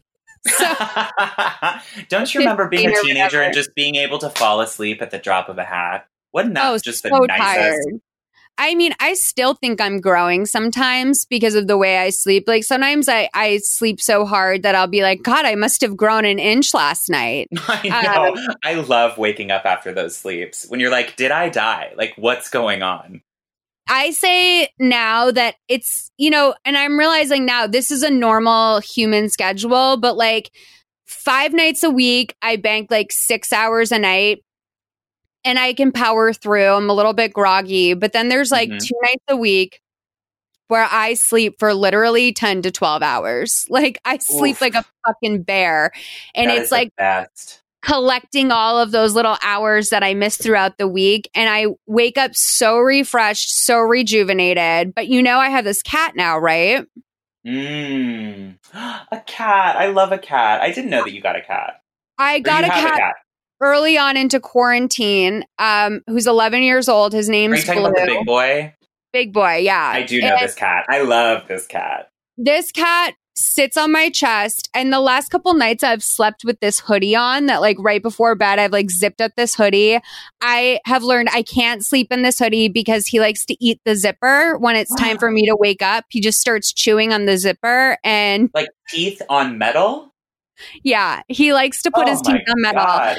and he doesn't and he doesn't like chew hard. I think it's just like delicate biting. Um but then the other day he couldn't get me up. And you know if he doesn't eat for eight hours you know he's starving to death. Yeah.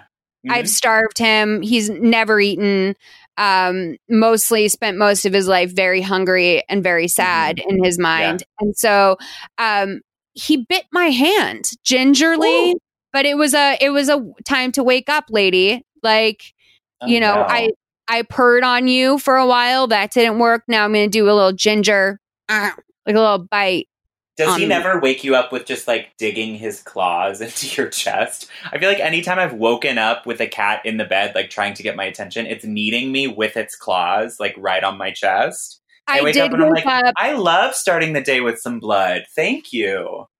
What's it called A film or whatever that that little groove between your lip and your nose I don't. Is that called a film? film or some philium i don't know what the fuck it's called i tried to look it up the other day because i woke up with a cut on my Oh my god! Was it from cat- this cat? The cat had tried to give me a hug while I was sleeping, and he sort of like reached up his little paw to like wrap his paw around my neck because he likes to Mhm. do that. He likes to lay prone with me and then wrap his paw around my neck like a little hug. And I think he misfired because I Oof. kind of remembered it happening during the night, but I didn't think it left a mark. And it just left a tiny little mark. It's gone now, but Okay. uh, yeah, we're still getting to know each other's bodies. Um, Absolutely. And by the way, it's called a philtrum. I just looked it up. Okay, Philtrum. Thank you. So, um, we're gonna hear thirty-two thirty-five. Michael passed out on the counter to um thirty-five fifty-nine. Go, Michael. Michael? Hey, Hey, I thought you were gonna be later. I felt bad, so I caught an earlier flight. And uh, fever, apparently. Oh, I'm burning up. Let's get you into bed. I appreciate the offer, but would you believe me if I told you I had a headache? Come on, let's get you upstairs.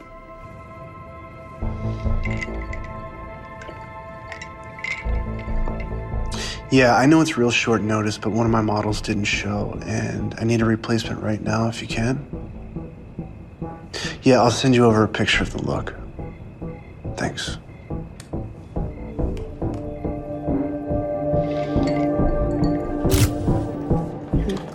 Can I get you anything before we start? I'm good.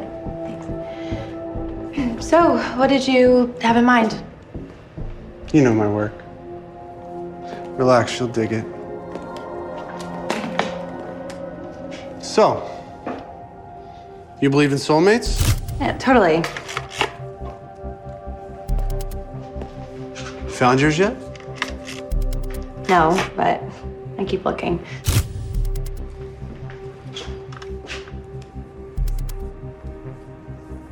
Perfect. Have you found your soulmate? Oh, yeah. You're lucky. I am.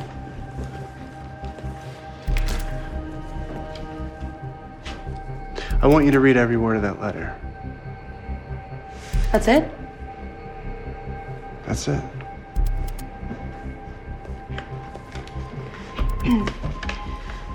February 14th, 2004. Dear Kyle, Happy Valentine's Day, sexy. You stopped. Isn't this personal? What did I ask you to do? Read every word of this letter. And what the hell is unclear about that? Nothing. Go on. Please. I say the words, I love you, so much that I wonder sometimes if you take for granted the feeling that is behind them. Or maybe there's nothing I can say that can express my feelings for you. Just know, Kyle, that you've touched a place in my heart and made me come alive. Love, Angela. She's the one? She's the one. You want me to read it again? No. Oh, Mr. Miller, you pay my agency and then they pay me my fee. Oh, it's just a little bonus. Well, thank you so much, but for what?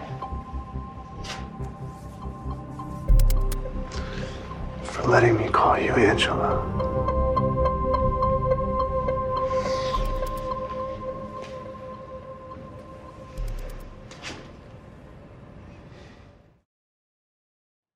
Okay. Girl. Okay. Can I just say two things about this fucking scene? Please.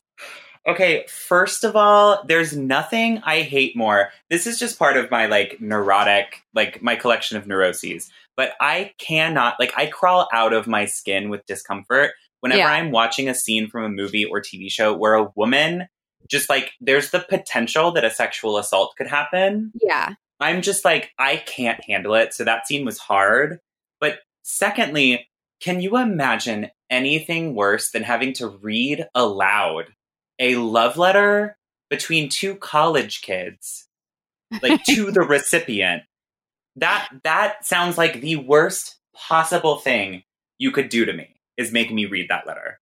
So it's it's tough because one, I would say like this is the model when you call at like twelve thirty p.m. and you're like, oh, my model built. Can you send me a new model? Like this woman is very pretty.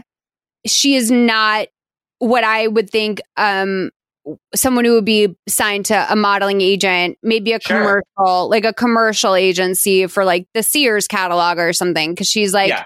catalog pretty, right? Yeah. Um, but I was almost like, girl, like, you know your job. Like, just read this letter. Like, don't make it personal. Just, you know, Yeah. I've Yeah. seen America's Next Top Model. Sometimes you show up and they're going to make you do something unconventional or perhaps uncomfortable. But I Mhm. feel like Mhm. she might have made it uncomfortable by pointing out the personal nature of the letter. Because as far as she knew, Michael wrote that himself. And this is Yeah. just something to evoke a mood. So I would have I would have been focused personally on trying to not make it personal. Oh, absolutely. And I mean, the fact of the matter is, like, let's address the elephant in the room. The fashion world and the music world are both sort of built on this, like, platform of, like, wielding power over these young people that are, like, considered the talent. So, like, you've signed up for a modeling agency, you've been called to a house late at night where this photographer lives. Like, absolutely do the job that's being handed to you and and try to get it done and get out. You know what I mean? Right. And I've always thought of like off duty model as wearing a simple tank top and some jeans. But for some oh, reason, that's what Tyra wants us to believe for sure. she shows up in a sweetheart neck, strapless, um, Mhm. champagne number that is so not, I mean, it's so early 2000s, but like not back yet that it was such Yeah. a confusing choice for 2018 for this girl to show up in kind of like a little like you know she looks a little vegasy like she's got some Yeah. interesting makeup and hair choices for a photo shoot i mean it really does make you feel like what it seems like it is which is that Yeah. this modeling agency uses their models as call girls or something um yeah. and I mean, she this girl, I did sort of clock this girl as like, and this is not a read at all. I'm, this may come out ruder than I intend it, but I don't mean it to be rude. She's like the girl that's like the daughter of like the, like the director of photography or something on the set. You know what I mean? Like she's right around and they're like, Do you want to do a little cameo in this movie? You'll play a model, just bring your own clothes, do your own makeup. That's the vibe I'm getting from this girl. and she did a good job for what she was what she was given and what she was supposed to be like you got a lot of shame from her you got a lot Oh, of yeah. um you know am i supposed to be here like i i feel like she was um she was good at what she did in this movie i was Mm-hmm. surprised that she stayed around for as much as she did because we see her Literally. quite a bit throughout this movie for you know someone that we assume is he's hiring her for the night um Mhm. but can we also point out that she does not look like angela at she all look at all like Angela.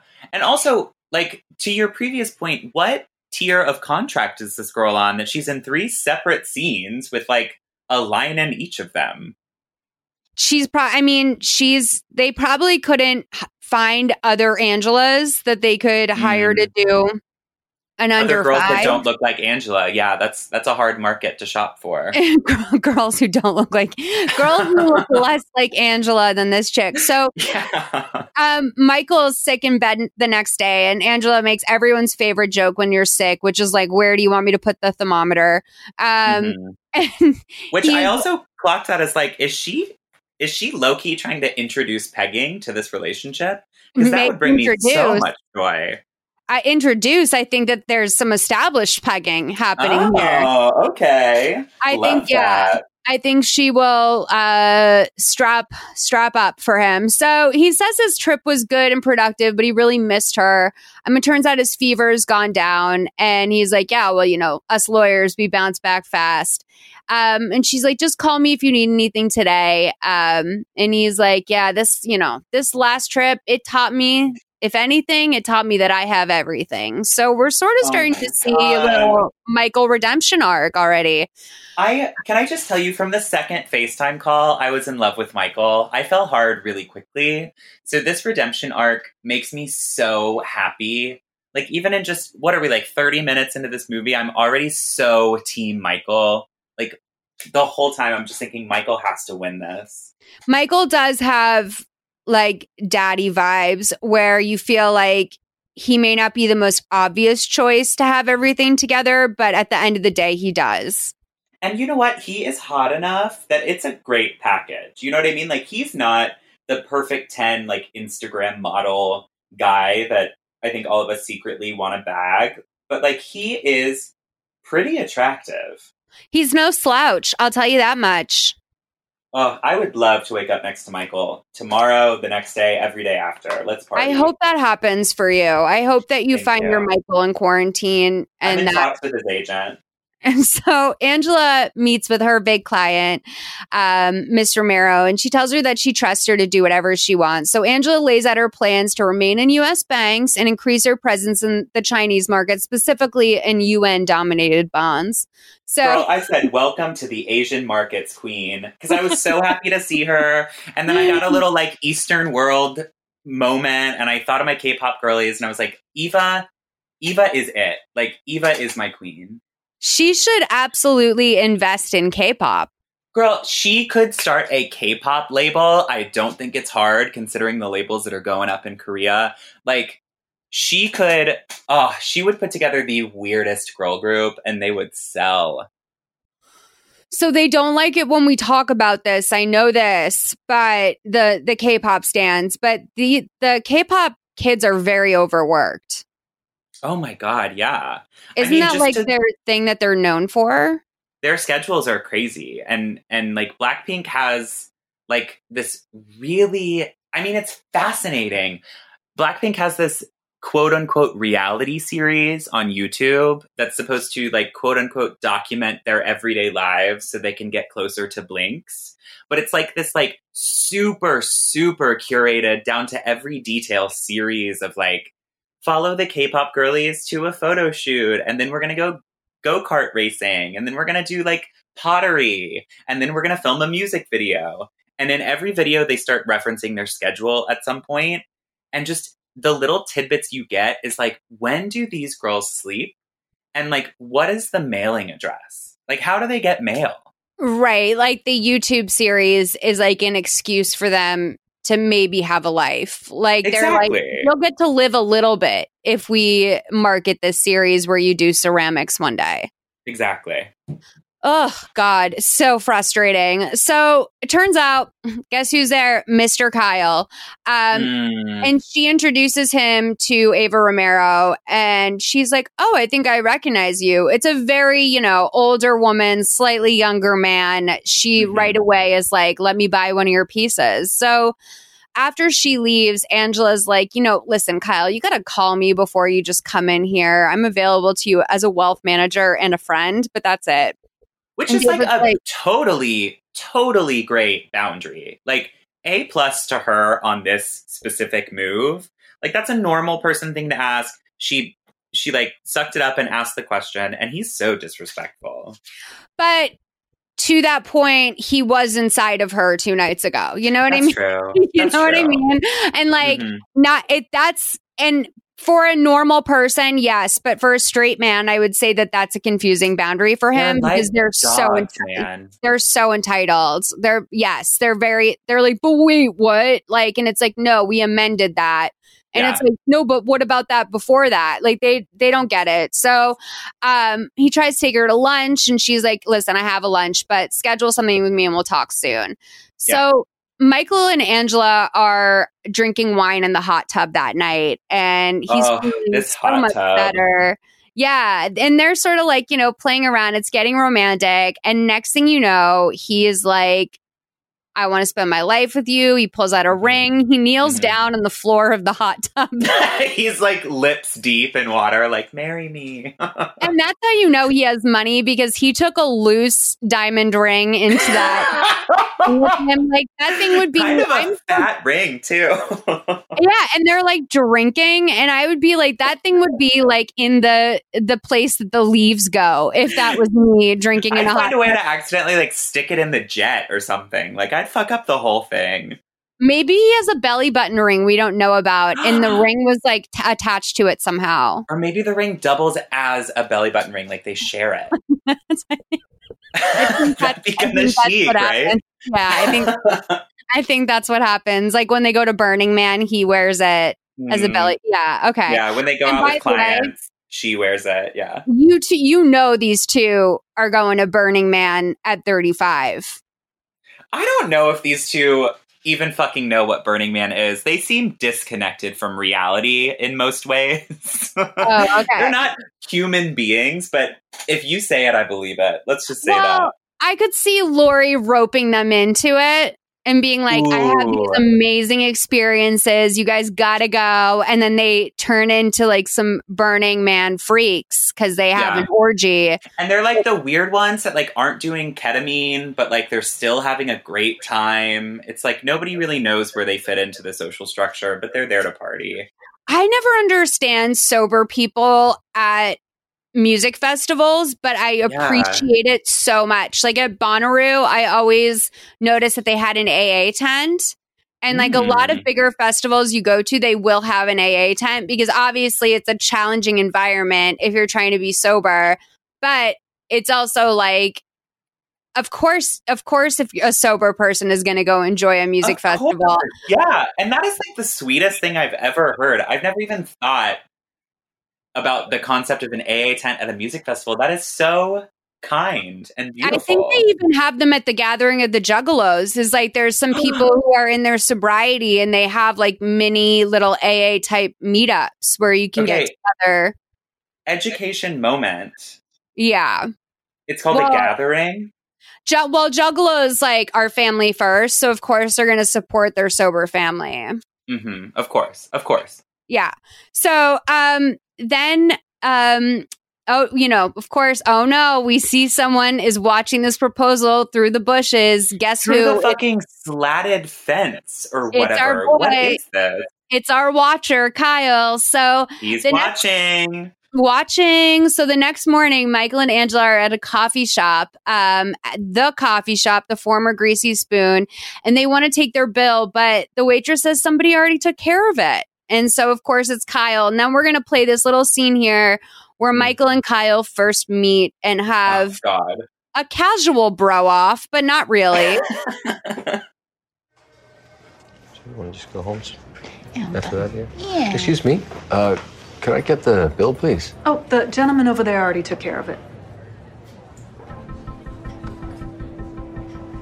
Is that?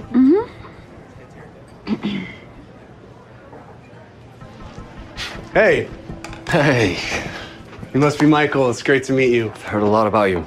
Oh, all good things, I hope. Of course. Uh, thank you for paying for the food. Uh, what's the occasion? Oh, well, it was obvious. Congratulations, lovebirds. Thanks. Appreciate it. Yeah. I don't need to tell you how lucky you are, huh? Uh, we were actually just talking about that. You know what? How about I take your engagement photo as my gift? No. Breakfast was enough. That's that's fine. Thank you. Oh, I'd love to do it for you, really. No, it's too much. Angela, it's not every day a A-list photographer makes an offer like that. I know, baby, but um Kyle is just a very important client and I don't want to impose. Listen to the lawyer, Angela. She can be a little stubborn sometimes, right?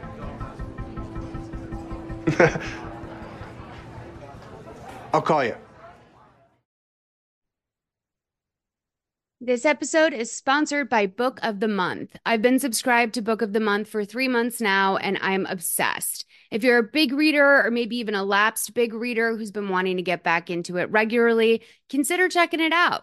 Book of the Month, they read like hundreds of books every month from new and emerging authors, and they whittled down the list to just the very best. They provide you a diverse little selection of hardcover fiction to pick from, which is an element of it that I really love. I can find going into the bookstore to be super overwhelming. And when I know I have about a dozen really solid options to choose from, makes the decision way easier. Plus, it's cheaper than other options, shipping is always free, and there's a loyalty program with rewards and even lower prices if you choose to stick around. There's an app where you can pick your upcoming books and track the progress of your reading, and there are challenges on there with rewards. Your book arrives in a super aesthetically pleasing box, by the way. That's the kind of touch that I always really appreciate. Personally, I read at my own pace. Sometimes I can only get to one of my two books a month, and I keep the ones I haven't read yet on my windowsill right next to my bed so I can just see them all there. It inspires me to pick one up and read. It's nice to have options in front of you. If you're interested in trying it out, you can get your first book for $5 with code PASTEL at bookofthemonth.com. That's code PASTEL at bookofthemonth.com. You can shop from anywhere doing pretty much anything. You might shop while working, eating, or even listening to this podcast. And however you shop, we all know and love the thrill of the hunt. But do you also know how to get the thrill of the best deals? Because Rakuten shoppers do.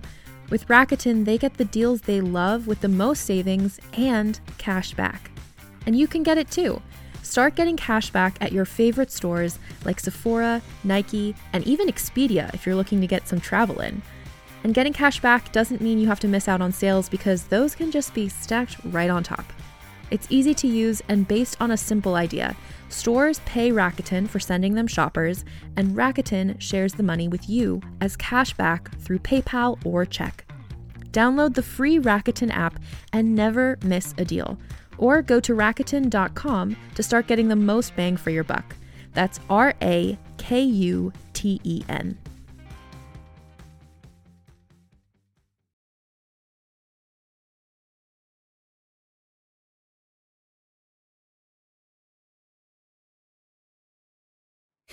Okay. Ugh. You know, Ugh. Michael does not like hearing other people's thoughts on what Angela could be. Never, never, never. You kind of just, that's, you kind of don't do that. You kind of don't tell a man to his face who his fiance is. Yeah, especially because we know there's X energy here. We know there's passionate relationship in the past. Michael doesn't know how recently in the past. Um, but yeah, and also just like, can I just say first, second, and third of all, listen to women. Like, there are three separate moments in that conversation where she clearly says no. Right. And neither of these men is picking up on the fact that she's really uncomfortable with that situation. Yeah, no, if anything, Michael's like, yeah, I see your big dick and I raise you one. Exactly. And I'm like, Come to my house. Michael, Yeah. I am on your side, but you gotta not do this. Yeah, no. So when they get home, Angela's being really weird, and Michael's like, "What's wrong?" And she's like, "Oh, I think I just had the flu that you gave me." Um, and she says that you know, Kyle hasn't changed at all. He's exactly who he's always been, and he can be a bit much sometimes. Um, and you know, sometimes she feels like she tells him that he doesn't know her, he doesn't know him the way that she does. So Mhm. again, another good thing to point out that like she has history with this man and she's saying Girl, absolutely. I'm telling you to pump the brakes on this. So he's like, well, you know, his parents died as a kid, and you know, you can't really overest- underestimate his overeagerness or need to be needed. Mhm. And I'm like, okay, go off psychology, like go off psych class. So yeah. You know, she he's like, "Oh, you know what? You do feel a little hot. I guess I'm going to have to go do a full examination." So Yeah, what is this whiplash of lawyer to psychologist to like general practitioner that we've got going? I what know. in the fuck is happening? I guess it's career day at their house. but also, I do have to say of this scene, I wrote in my notes, this fight is actually well scripted. Like, has a human stepped in to write this? Because she has this, way. she has this power move of he's he they're going back and forth and she says why don't you tell me what you think is wrong michael and i'm like this woman is in charge like that was a moment that i really love to see It's almost as if Todd, the computer that wrote this, looked up to Mhm. his computer wife and said, Hey, if I said this and this was going on, what would you say back? Like it seems like it had a little feminine touch, a little intervention Yeah. from someone who said, This needs to, I don't feel like a woman would really act this way. So and even in ai women are just better like they're, just- they're better writers they're better doctors they're better everything So the next day, she meets with Lori, and she says that it seems like Kyle has been a good guy and a mensch. That's what like Lori's takes on things. good guy and a mensch what He's the been fuck a is mensch. that And I'm like, why? Because he got you laid at his like photography. like, what is going on? but you Um, know that's all she cares about at least at this moment And well, in the next moment, all she cares about is not the wedding that Angela's planning, but the bachelorette party that she's Mm. planning. And of course, there's the classic conversation where it's like, how many strippers can I get? And it's like, no strippers. And then it's like, Yeah. one stripper. And then she's like, we're going to do a spa day. And. That's the worst kind of friend. Like that's the friend you don't even want to go to the wedding after that. who says spa day? Yeah, who's just like, no, I just want to do something small. It's like, girl, we got a party, which is why I love Lori saying, like, specifically, like, you know, studies show that it's not for the bride, it's for the bride's friends. I was like, Lori is speaking the truth. it, she is speaking the truth. The only time I would say I agree that the you know over top over the top night of debauchery should be like kind of cute is if like the bachelor or bachelorette has had a horrific history of of bad sexual behavior and acting out Yeah, yeah. because then it's like well your whole life has sort of been a bachelor party and now we need to like reel it in and like what's wrong with playing cards with your friends and having a few too many Michelob ultras Absolutely. Uh, oh, Michelob Ultra, the water of beer. I love it. So um Angie's getting ready for her engagement photos and Michael tells her that these photos are going to capture their love and be genuine works of art um, and she's like where are we meeting Kyle and he's like oh at our place I invited him here And this Okay, is pump the brakes. You have not talked to fucking Angela about this? How? Right. Like you and Kyle have been on a private email, like figuring out What's where to do going this. And also, their house is beautiful, but like you live in Los Angeles, there's so much natural light, there's so much Yeah. beauty. Like, go capture, you know, go take pictures in front of your karaoke bar, like, do something kitschy. Like, Ugh. what's with the you know the setup we're gonna i'm gonna play the scene of the the engagement photos because it's very disturbing and arguably important to the film um horrifying. But yeah, it just seems like they're doing it in a poorly lit space in their living room on the couch. Um, and when, you know, when Michael tells her that she, you know, he's coming over, she's very disturbed and she's like, Yeah. I, I just need a minute. And She has a visible reaction, and that's not the moment that Michael's like, um, maybe I shouldn't do this. right, not just because she's not comfortable, but like, Michael, aren't you smart enough to be suspicious? Like, Literally, you're a like lawyer, even- you're a psychologist, you're a doctor. Like, come on. even the dumbest bitches out there know that the second something feels funny, there's probably some sort of infidelity involved. And Michael, Something's afoot. Yeah. oh, I scheduled this. So okay, we're gonna play 4454 to 4754. Love. Okay. Getting closer. Michael, you're a blinker, man. Every time. Angela, give me a real smile, please. All right. Michael, you asked Angela to marry you. Angela, you said yes. Now, I know it was outside, but come on, let's try and relive the moment, all right? Like you mean it.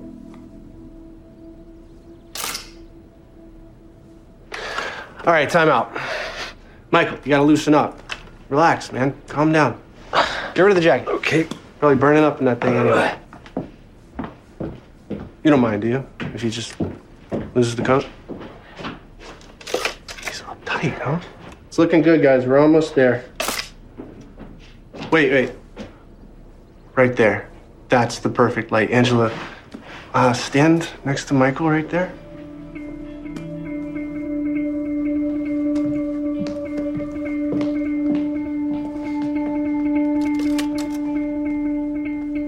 That's it. Angela, turn around. Right, Michael, put your hands on her waist. Okay, perfect. Now get your face a little closer to her neck. No, no. Um, you guys mind if I demonstrate? We are a shot away from perfect posterity here. Fine by me.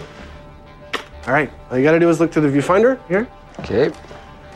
All right. All right. All right, hands over my hands. There you go. See how the shadow's on us right here? Yep. Okay, close your eyes. Please, it'll make the photo. All right? All right, Michael, this is what I'm after, okay? All right, take the shot. All right, great. Now recreate that with you two. Great job. I just need a minute. Don't let it take too long, okay? I think we'll just make do with what we have. Michael, I don't just push a button. This is what I do. This is how I work. I appreciate that, but this is not working out for us. Do you think Angela's gonna accept anything less? We're done here. Done. I'll get you what I got. Thanks for opening up your home, Michael. You did a great job today. I'll clean this up in post. I'll be in touch with you. Yeah. I'll let myself out. How did he know it was in the pool? How did he know it was outside? Did I hear a blink in the mix? You did hear a blink in the mix.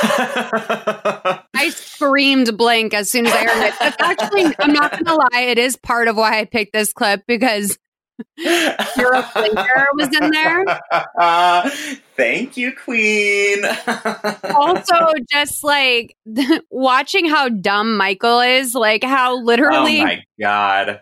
he practically has to be having intercourse with his fiance in front of him for him to be like, wait a minute, what? Like she visibly like gets she shudders, she gets chills. She shudders and leaves the room. Like she says, I need to go lie down. We find out she's lying down. but And- also, like, no, Go you go ahead. ahead. Sorry. I was just gonna say, what kind of camera is that? Literally. I mean, it looks cute and fun. I- like, I would love for my engagement photos to be taken on some weird, like, old timey camera. But it's also like, it doesn't feel right for the occasion at all. Just based off of like what I know about light and film, there wasn't even a Mhm. flash on that camera, and I feel like they would all show up very dark. Oh yeah, especially in this house that somehow gets no natural light, but we're like, okay, let's do engagement photos here. it's really bizarre. So, um, you know, Michael comes in the room and he's like, "You were right. That was a super dumb idea." He says he's sorry. Um, and by the time he realized what he was doing, it was already happening. Yeah. Um, he tells her that he thinks that you know he should have someone else run the account, and I'm like, Mhm. "Yeah, Michael, I fucking agree." Um, and she says if anything else happens, she's gonna stick her lawyer on him, and he's like, "Oh, I'll tear so cute. Yeah, very. And can I just say, this whole sequence of events, this is the moment in the movie where I start thinking, okay, what cultural phenomenon inspired the fan fiction that this script is based upon? Right? Like, Okay. this feels like it was a fanfic 1st And I Uh-huh. just want to know, like, was it for Twilight? Was it for Harry Potter? Was it for something that's a little bit unexpected? Like, what? I, I want to read the basis fanfic. I mean, it has to be Fifty Shades of Grey because I mean, Twilight was born from Fifty Shades of Grey. I feel like Fifty Mm. Shades is the Genesis story. Wait, what? No, Fifty Shades was fanfic for Twilight. For Twilight, yeah. Oh, so I mean, maybe there's some Twilight in there. I don't know. I I mean, it does feel kind of Twilighty. I narrowly escaped Twilight. Um, as someone who's just not particularly interested in like anything with sci-fi elements and also Mm. just the fact that I was a little bit too old and I was like I feel like the ladies my age who are into this are like perverts. Um, Yeah, like it did have that energy. Yeah, like and also when you're 25, like you're so discriminating against age. Like I remember being like, "Ew, 30-year-olds, like that's disgusting." Like I was so like 25 is just peak for like having no concept of like how old or young you are where i'm like oh, honey absolutely. if you're 25 all of the people that you consider relevant already think you're old okay so Yep. Yep. just join us in the coffin over here at 25 so um, Girl, I did not miss Twilight. I was right in the heat of it as it was happening. I followed it all the way through. It was a Jacob dark time in my Ed- life. Oh, I'm so team Edward. Are you kidding me? Even before Taylor Lautner, like who should never act, was in the mix, yeah I was so team Edward. Like Edward is the only option, really. Jacob's such a doofus little dum dum. Uh, no, yeah. I mean, I agree. I, I, I, honestly don't know, but I do know um, that if you're not Edward, you've got a complex. You got a complex. You got something going on. You're trying to make something happen that really was just maybe a moment in time at best. Ooh, you are so good at finding like really nuanced descriptions of all these like little like little parts of life. I'm just this and the saturation comments from before. I'm you should be a like a public like a motivational speaker. I think I think that is where I'm going. I think uh, everyone is welcome to my seminar. well, you have the Richard Briggy stamp of approval. Congratulations. So this guy fought like found me on Raya, which I am not actively on. I just have a Raya account. Like I don't have the app on my phone. Like I don't I don't date. Like I'm so over. I'm just not interested in it. And I definitely yeah, am not one of those yeah. people that I'm like I'm in quarantine, like I'm horny. Like I don't understand that attitude. I'm like what's wrong with you? Like why why literally now of all times I feel like it's the, some of the most unhealthy people that are out there mm-hmm. actively trying to date mm-hmm. now that they've mm-hmm. been locked in the house.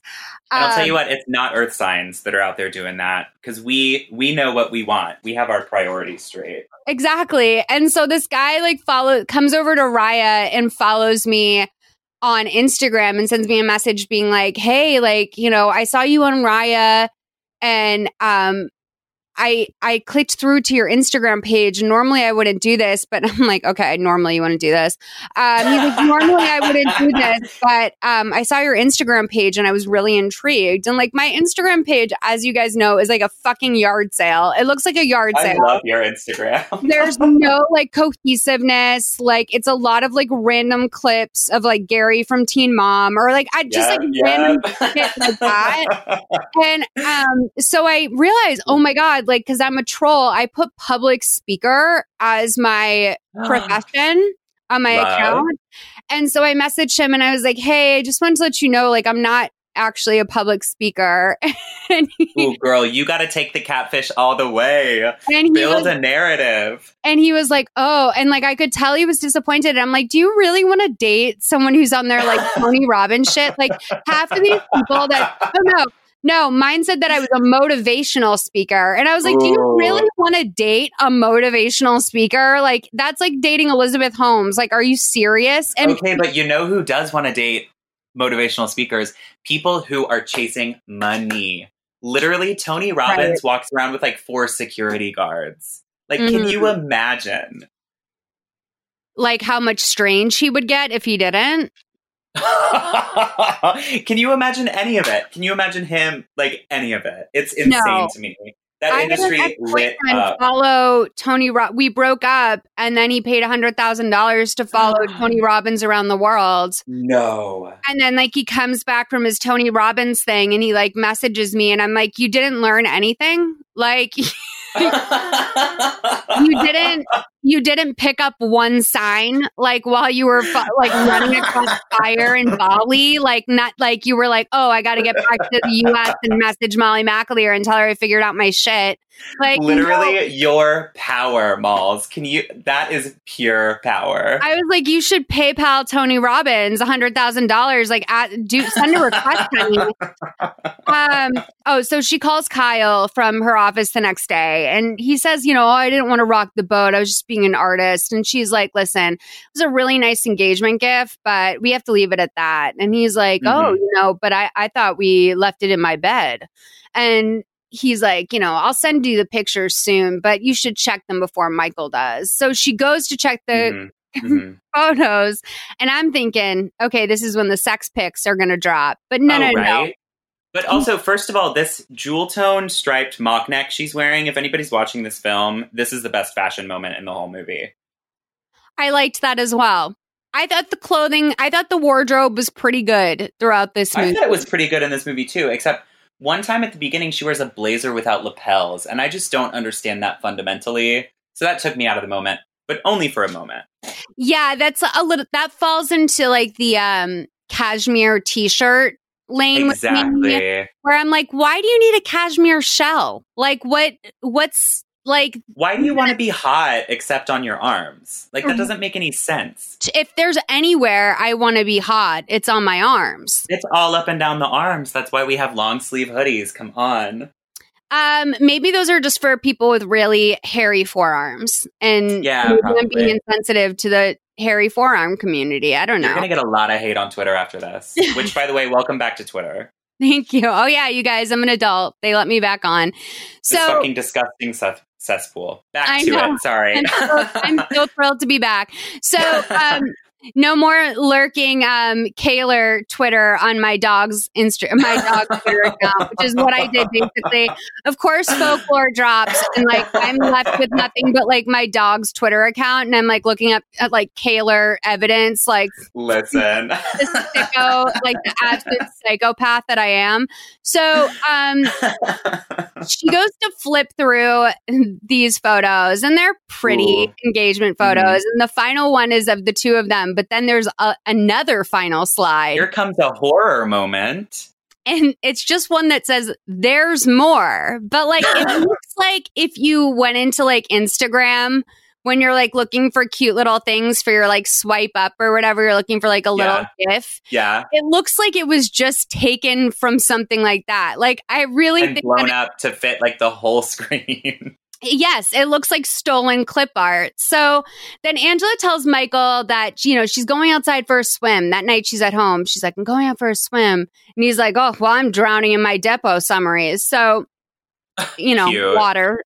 Um, so she swims a couple laps, and then she like comes out, and there's no towel there anymore, and she's like, Michael. Oh, by the way, this is the scene that the whole the whole swimming thing has been leading to this moment. Like this is why her character is a swimmer. Right, exactly. And because they rented a house with a pool and like Exactly. they just And a hot tub.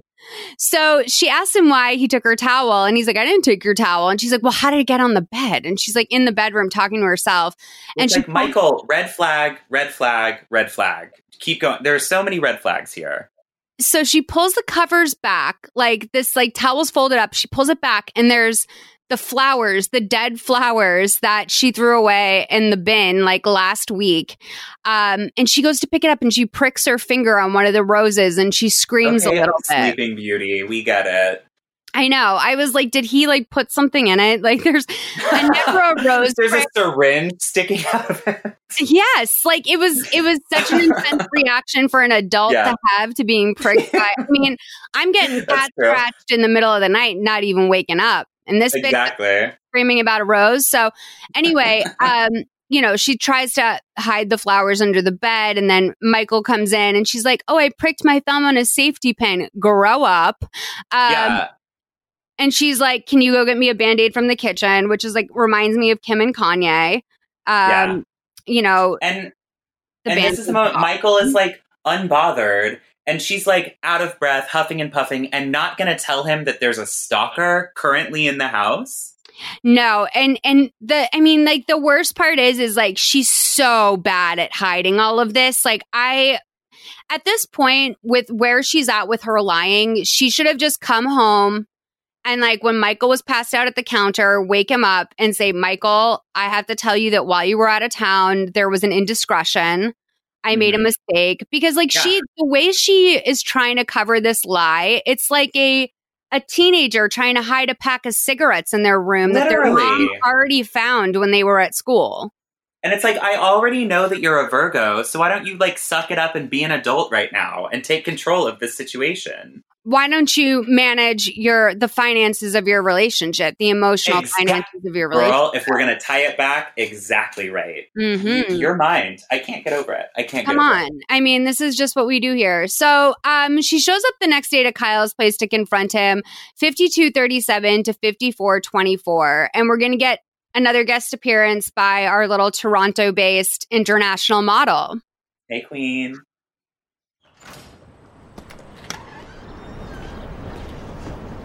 We need to talk. I'm afraid you'll need to make an appointment with my assistant. I want you to stop.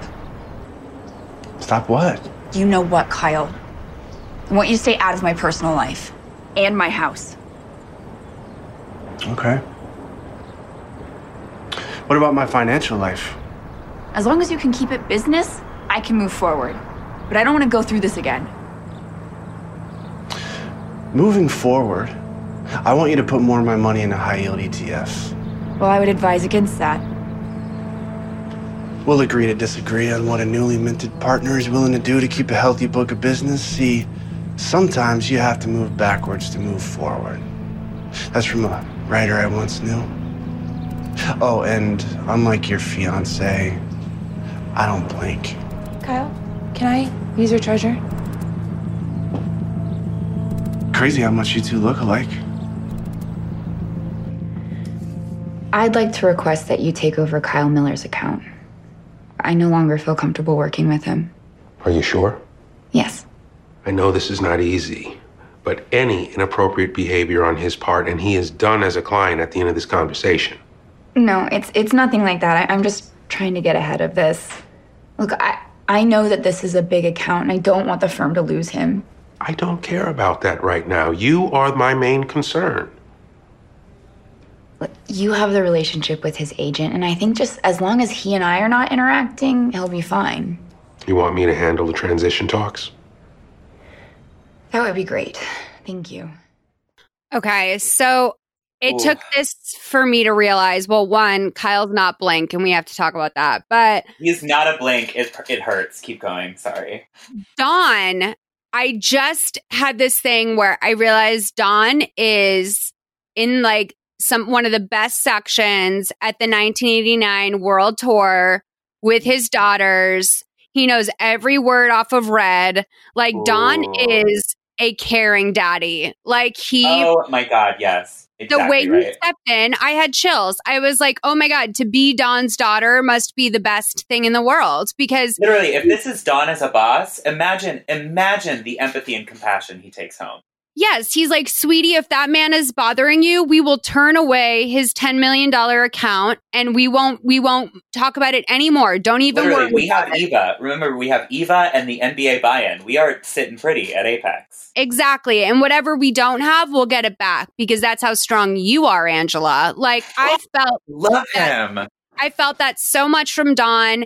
And I, okay, so this is where I'm wondering was, what was Kyle's thing about wanting to have like the high, whatever e- EPAs or whatever the fuck they're called? Oh, I don't, I don't. I literally, I was just listening to that clip. I was thinking, like, is this supposed to mean something to me? Like, is this a plot point that I'm missing because I don't have a wealth manager? right. Then what's because then what's the audience for this movie? Like, Lifetime, you know your audience. I can never imagine like going to my accountant and being like, you know what? Well, because I didn't like what you did on Friday, here on Monday now, I want you to go buy $5,000 in Gap stock. And they're like, Molly, it's not wise to invest in retail right now. I mean, we're in a recession. People haven't worked for months. Like, I don't care that the Yeezy collab is coming up.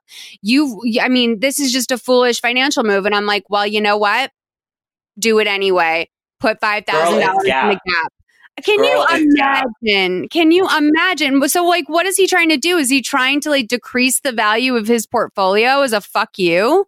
Because uh, yeah, is this the start of the plot where he's trying to tank her job, or is this just something that he's like trying to fuck up her day with this transaction? Well, because then he also says like, oh, sometimes you got to go backwards to go forwards. That's from a writer I knew, and I'm like, are you telling me Angela wrote sometimes you have to go backwards to go forward? Like, I don't. that is like- copyrighted material, Malls. You can't say that on the podcast. I know. that belongs to Angela.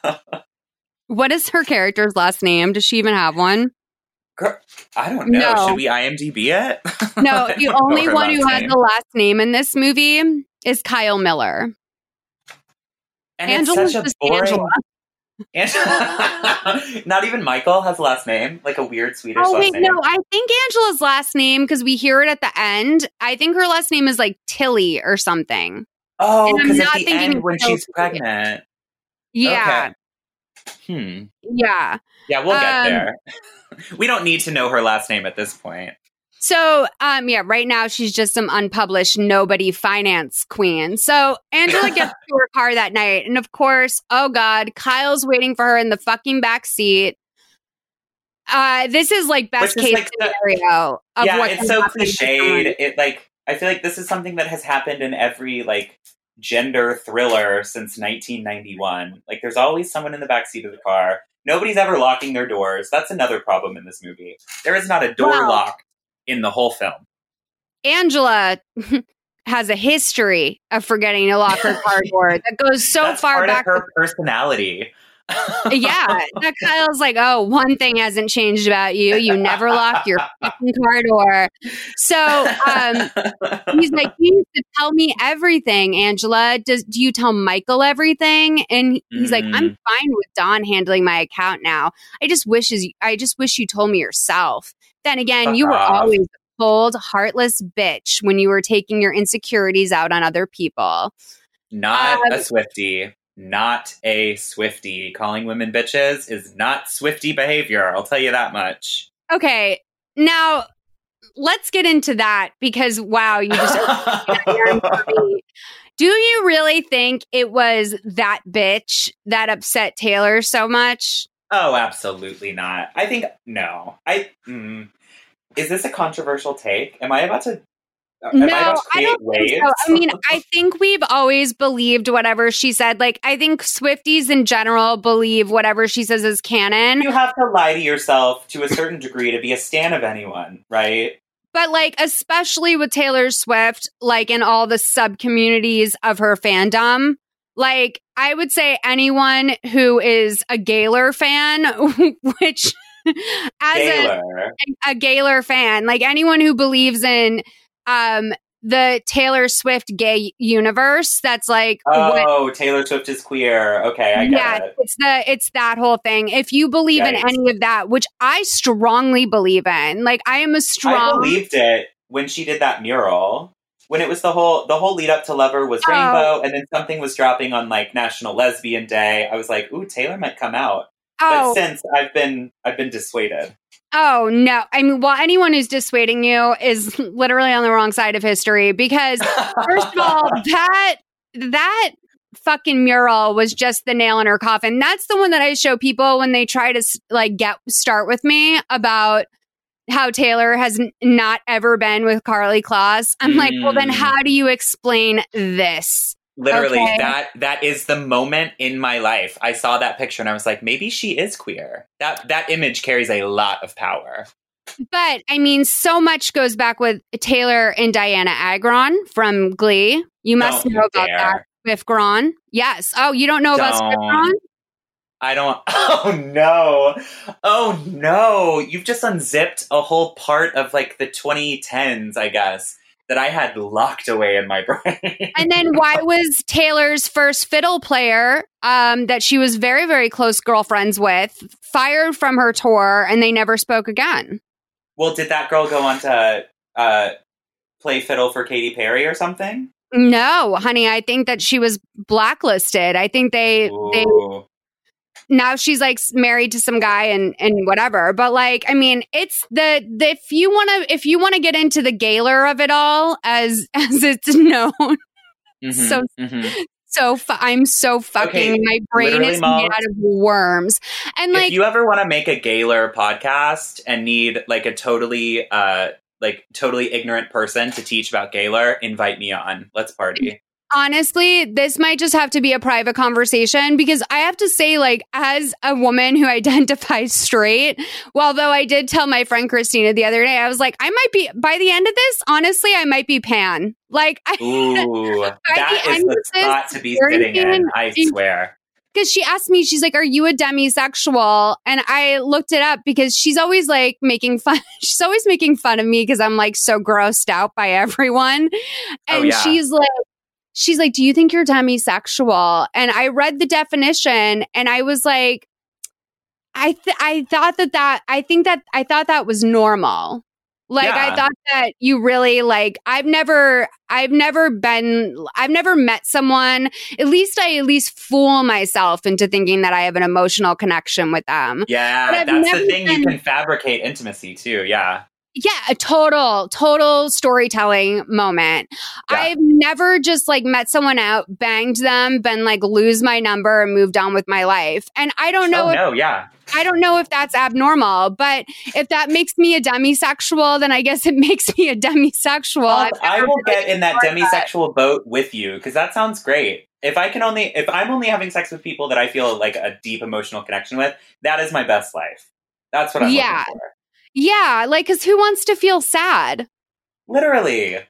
And I feel like in with uh, with certain types of intimacy there can be a lot of sadness if it doesn't go the way a that lot you of the time, and there's like little micro behaviors that cause sadness. It's like such there's it's such a close, like physically intimate activity that like every little thing carries a lot of weight. Yeah, I remember at the start of a relationship, he was driving me home like the day after we had first hooked up. Mhm. And I guess I just looked sad. And he was like, Why are you, why do you look so sad? What's wrong? And I was like, Oh, like I'm just like prepared for the fact that like this is the last time we'll ever talk. Mm. And he was How like, old were you at this time? That is a that is a very um like level-headed response to that situation. That's some I was probably like 29. girl, yes. You are a grown up. Yes. and I was just like, I don't know. I just like, I feel like I know how these things go. And like, we had so much fun leading up to all of this. And I'm just mm-hmm. prepared for us to not ever be the same again. And he was like, no, that is not the way this is going. And it, it wasn't the way it went. But I almost feel if I called out a dare to him in that moment. Mm. Was he a You fire know? sign? Yeah, because everything's a dare to a fire sign. Well, you know, it was, yeah, of course it was a Leo. Like, this is why. Of this is course, why it was a Leo. Oh, I carry so much Leo damage. And like for someone who cannot stand Leos, I have dated way too many Leos. Like Mm-hmm.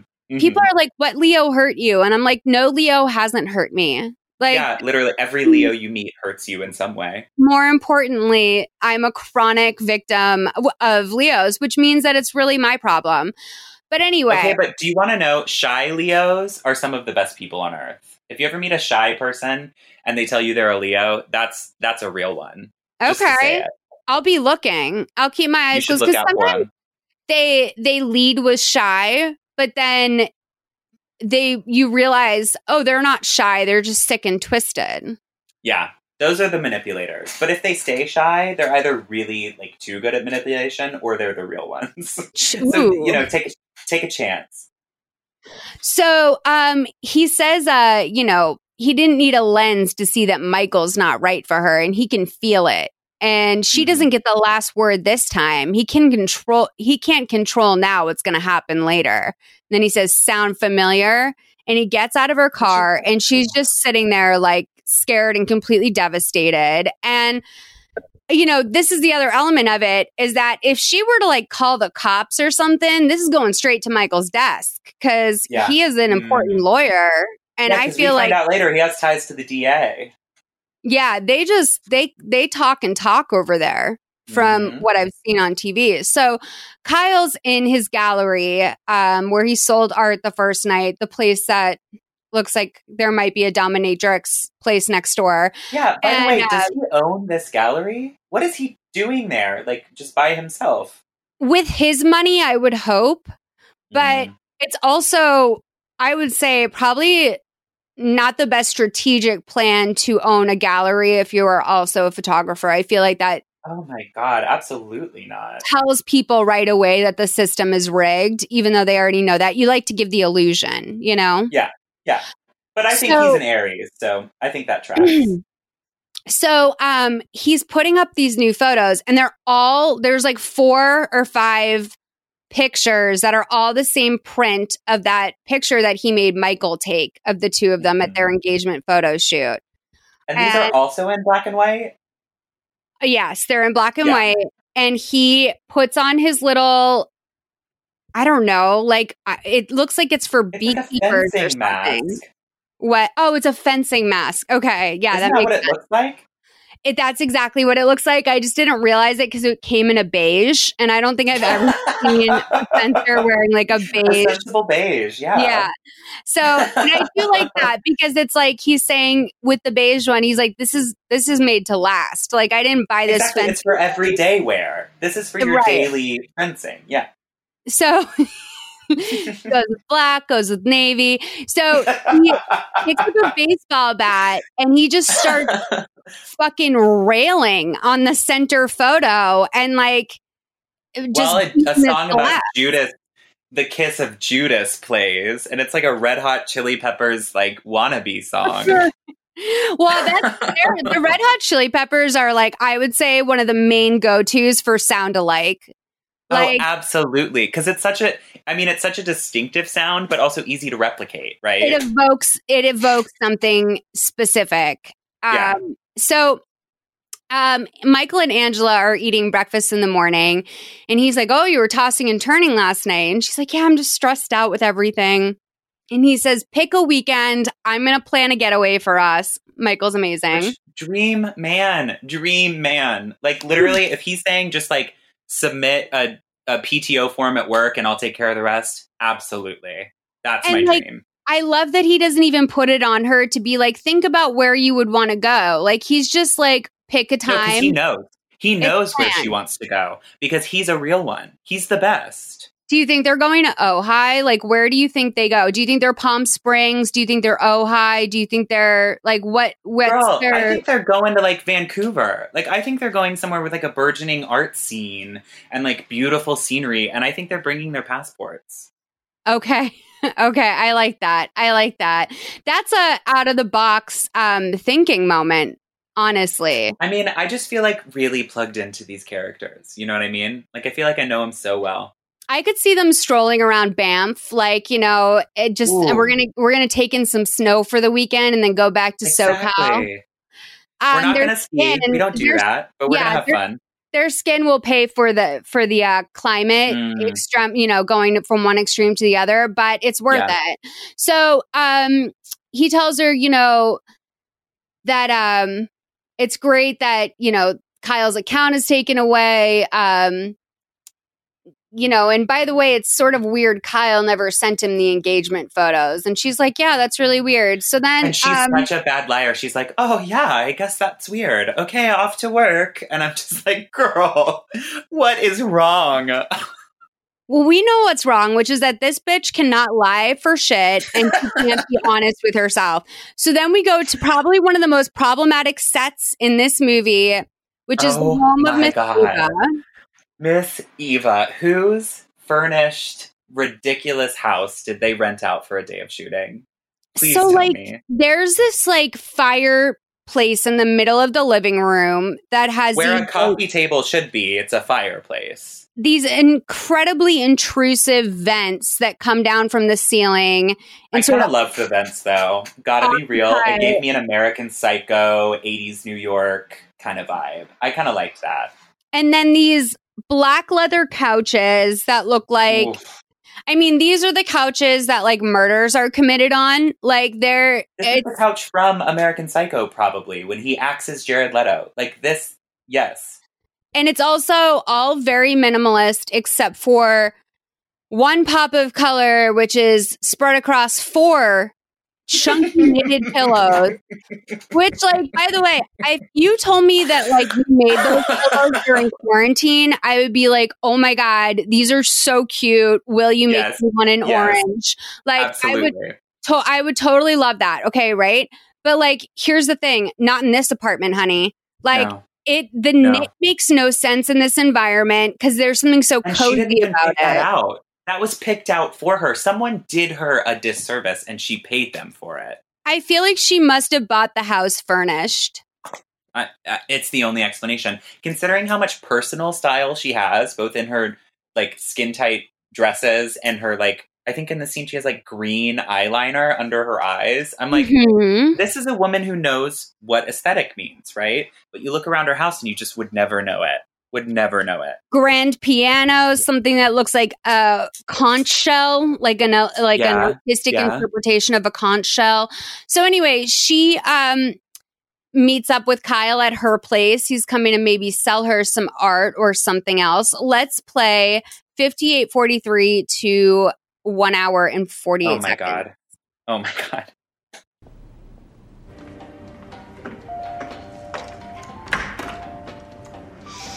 At last, here you are. Hello. Come in. Thank you. Make yourself at home. I'll get us some champagne. It's beautiful. Great view. This kind of reminds me of my parents' house. Don't tell me I remind you of your mother. No, you do not. Here's to art. To art. So, how's Angela doing for you? So far, so good. But I'll be the first to admit, I'm hard to please. Hmm. Are you happy with her? Honestly, there's some losses I'm not too crazy about. Is that right? Yeah, junk bonds. She threw me into him after I told her I wanted nothing to do with him. I don't like the sound of that. Just check your account statements very carefully, is all I'm saying. I always do. Enough about this business. Follow me.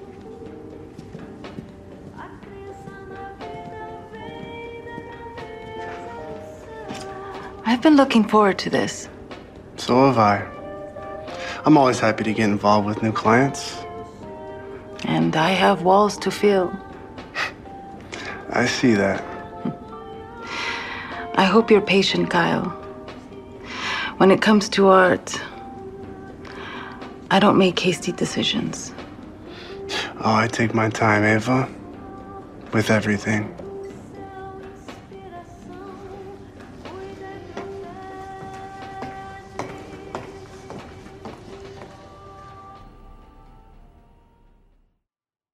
Disgusting. Okay, literally. Disgusting. I could write a line by line analysis of this scene for like some serious film publication. Disgusting. I care so much about this scene. It's so gross. This is like, you know, as women, we're taught like, oh, your 40s are like really when your sex life is going to get crazy. And then I see something like this and I'm like, I hope to God not. Like, I really, I hope I'm never speaking to some young man who's like fucking me as like a ploy to like get to the next place he needs to go in life to hurt someone. Like, that's really, it seems like women like this are always used like this in movies. yes, yes. And also, like, you know, she's already been through so much. She's so used to getting screwed over in business. Like, she already has trust issues. She bought that in love, in life, everywhere she goes. And the grand architecture of her home is, I think, the thing that's most telling about it because Yeah. I do love grandness in a place when it's like, you know, this is LA grandness. This is a place that was built in the in like the 80s maybe and like dressed up even more through architecture. But like there's Mhm. no grand homes in SoCal that that I appreciate that aren't like full of like natural woods and like really just like be- like just like really beautiful details. Yeah. This is like a McMansion In from- the worst way. This is like a Queen of Versailles. Did you see that documentary? Yes. Yeah. Oh, no, it's like that. this looks like a place a rapper buys, like on, on it after his Yeah. first deal. And he's like, okay, this is what rich people like. I'm going to get this. And I'm like, Ava, Literally. you're old for this.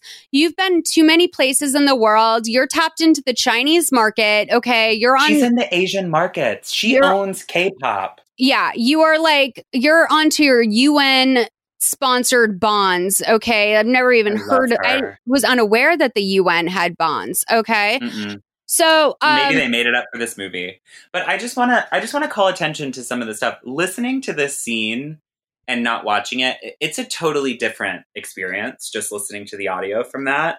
I will say.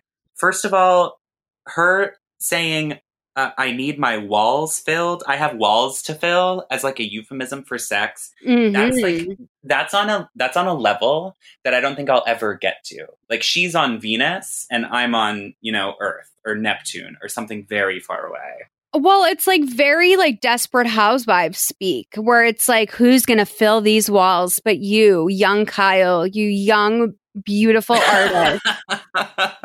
exactly right. And the weird way that this movie is kind of anti-art is really interesting. right. This, it's kind of a statement against the arts. You're so right. This movie is like, just get a job in finance, sweetie. You're going to be better off. Where like mm-hmm. Mommy's Little Princess was like really about arts education. This is really about like no fuck creatives. They should Right. integrate into society because they're lunatics, like like Mr. Miller over here. So Ava wakes up in the middle of the night and she's naked in bed, you know, with her sheet, but she's not some desperate little bitch. She's not getting up and walking around in this sheet. She just falls out. Not. And she's like, Kyle. And he's like, I'm getting some water, baby. Do you need anything? But no, his ass is like fucking buck naked at her Yeah. laptop, Sitting on her laptop. doing And- some pretty deal. This shows how little she cares about this house. This house is not her home. It doesn't reflect who she is. So she's in bed just like, whatever, this stranger can just do whatever he wants in this house. I'm just gonna sleep. And this and that is woman, so telling. it also, again, the vulnerability because she doesn't even have a touch ID on her computer. No. And you She know she has anything. do. She this woman throws out MacBooks like they're fucking tissues. You know she has Literally. a new MacBook Air because oh I left it on the plane. I left my MacBook on the plane. She's one of those Dude, people. COVID hit, she sneezed on her laptop. She was like, this has got to go. And she pulled another one out of the cabinet. I did get afraid when Michael came back sick from his business trip. I was like, oh, yeah. honey, it was like, wait, did this call it? Is this like a Simpsons predicting the future moment? I think so. I hope that Trump gets murdered in the second half of this movie. Just kidding. FBI agents. So We don't Um, get political. so she's like, you know, um oh, what is this? What did I write? Okay, so Angela says she wants to know um uh I don't know what I'm trying to write here, but she basically I also wrote really vague notes at this part. So she says she's lying to herself and Michael. They belong together. That's why she couldn't show Michael the photo they took. I think, oh, I think I know what happens next. Hold on. Did I play it? No. Um, basically, I think what happens here is that, um, hmm, This is just this is a perfect example of exactly what this movie is to a viewer. I know. We're sitting here, we're watching clips from it, and we're still like, what is going on here? so Kyle's sitting in Angela's office when she gets into work the next day. Okay, yeah. And yeah, she's yeah, like, yeah. What are you doing here? He's like, Relax. Oh yeah, this is a Don." Big this Yeah. is a big scene actually. Don's just making a call. We're going to go to a basketball game. Like, don't you know the perks of like being a client here? And she's like, well, what and do you she's like, I do?" gave you a pretty big perk already, dude. Yeah, she's like, I think you have absolutely done well with our perks. So, um, she's like, listen, okay, you have me lying to myself and to Michael, okay? And he's like, but we belong together. And she's he, he's like, that's why you couldn't show Michael the photo that we took together. And she's like, He's literally mansplaining her thoughts to her. Yeah. She's like, Michael knows a lot about me, but not everything. And he says that she's uh, turned into a practical, premeditated shell of herself. And that the only time she's felt like herself in years was the night that they slept together. He I said wrote that- bomb. right, I know. And it's like, she's like, well, yeah, I probably didn't feel like a, beer t shirt, st- like a stained beer t-shirt. You know what I mean? Like fucking wearing like some guy's board shorts in college. Like she of course you feel like that. So he's like, Love "Oh, the board shorts. Sorry. you didn't you didn't stay with me because you felt bad my parents died. Um I asked you to marry me and like how happy are you now? I don't know what I'm this is this is the first moment that we realize that uh, Richard and and No Name, uh, belong to this story, right? Because before that was just something that was very much separated. Exactly. Yeah. Uh, well, So now we're connecting back to 1997. We're sort of getting, oh, something happened to his parents. Okay. Right. So, okay. So 103.25 to 105.40. I think this is going to explain, hopefully, this is where some things are explained. I'm not really sure. Hey, baby. Hi, babe. Ugh. I'm so glad that day is over.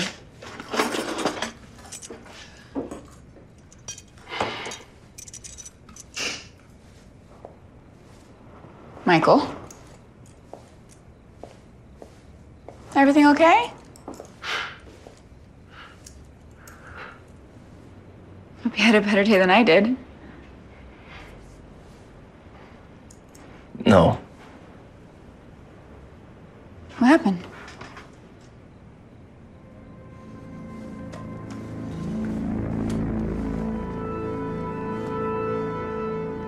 Oh my god.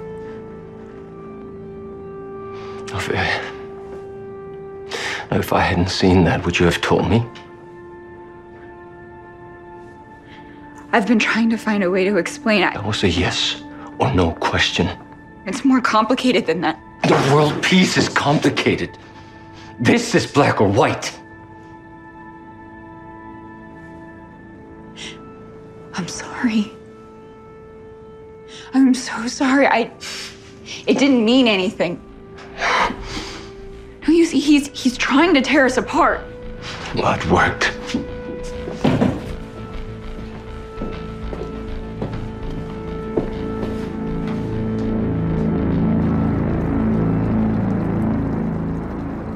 You can stay here as long as you want. Thanks. Relationship advice sucked. No, I did it to myself. I can't believe Kyle is so unhinged. I mean, I know he was a little possessive in college sometimes, but nothing like this. Look, once Michael cools off, you two can work this out. I really would like that, I don't know. What did I do, Lori?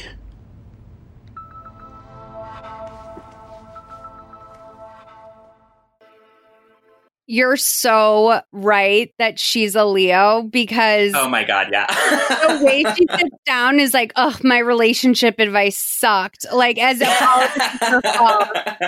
And then like, it's, all, it's all about Lori in Yeah, my world as in hers. I knew he was intense, but not like this. And it's like, oh, you mean like murdering her? Like you did it mm-hmm. in college, you didn't anticipate him being a murderer. Like, Literally. I personally, I, I- if I was her, if I was my girl Angela, I'd be at a Hilton hotel right now. I would not. I would not be going to Lori for comfort. I would be texting Lori, and then I Mm-hmm. would put my phone down and put on some Real Housewives. Hopefully, the hotel has Bravo. You know. Yeah. God, yeah. do you remember anything worse than like before Bravo was like a huge network going to a hotel and finding out they didn't have Bravo? Ooh. I'm, I'm sorry. I can't. I don't like to imagine that world. I don't like Right. to give that world any space in my head. I don't want um, not you to to shut you down. I'm so sorry. But No, I don't want to triggering that. Me. I'm so I'm so sorry I brought you back there. I'm so No, that's fucking- fine. That's guys. And by the way, we should put a trigger warning on this whole episode. Yeah. Missed that. Um, this this is the moment where have you seen the movie Enough starring Jennifer Lopez? hey, yeah, I've seen enough. This is this is I was getting some enough vibes here where I was like, okay, maybe actually do put your phone down. Don't even don't even text Lori. Just head to a hotel. Just go somewhere nobody knows where where you are and think some things through. You know what I mean? Oh, 100%. And then I, I think we'd be remiss not to mention that Michael, his acting sounded a little different in that scene. And so I was, I was asked, um, you know, by myself to look up where this man is from. And he was originally born in Iceland. So like some of the, cause like, we're getting some, we're getting a little bit of a British accent in there. We're getting I a thought little it was bit of Canadian. uh, Canadian for sure. And then I thought, no, I think that this is more than just Canadian, more than just um I'm angry, so I sound a little British. Maybe this has Mhm. deeper roots. And I feel like wherever Michael pulled from in that moment was a moment maybe when he was an Icelandic teenager. Oh my God. Cheated Fully. on. Yeah. Fully, he slipped back into his real self. He lost the character. He was not Michael. he was himself in Iceland. I'm I'm not kidding. This man's performance in this scene is unforgettable. Yeah. It's something that's going to stay with me. I love I love what he does. And having to deliver the line world peace is complicated. This is black or white and doing so believably that A plus. A1 acting. He, He should does. teach classes. He does win an award for that for sure. Literally. Oh, hi, Blue. Hi. Is that a cat? Yeah, it's the cat. Oh, it's the okay. cat, big boy. It's okay. Um, so at work the next day, she's kind of just like staring into space when her phone rings, and it's uh, Don and needs her in the conference room, and you're like, oh no, this is not going to. This Mm. isn't a good conference call from from Daddy Don. So Yeah. Ava's in there and there's a significant amount of money missing from her account. And you can tell just by Angela's face that she, you know, she wasn't a part of this. And Oh, yeah. like, well, only you or I could have made those moves. She's not thinking of the man that she met through No, yeah, she's not thinking of. Well, I mean, just in terms of what we know about Eva, is it Eva, right? I don't Ms. know. Romero. Um, she. It seems that it seems that probably I'm trying to say this tactfully. Kyle was not the only stranger that passed through her house uh, where her laptop was unprotected.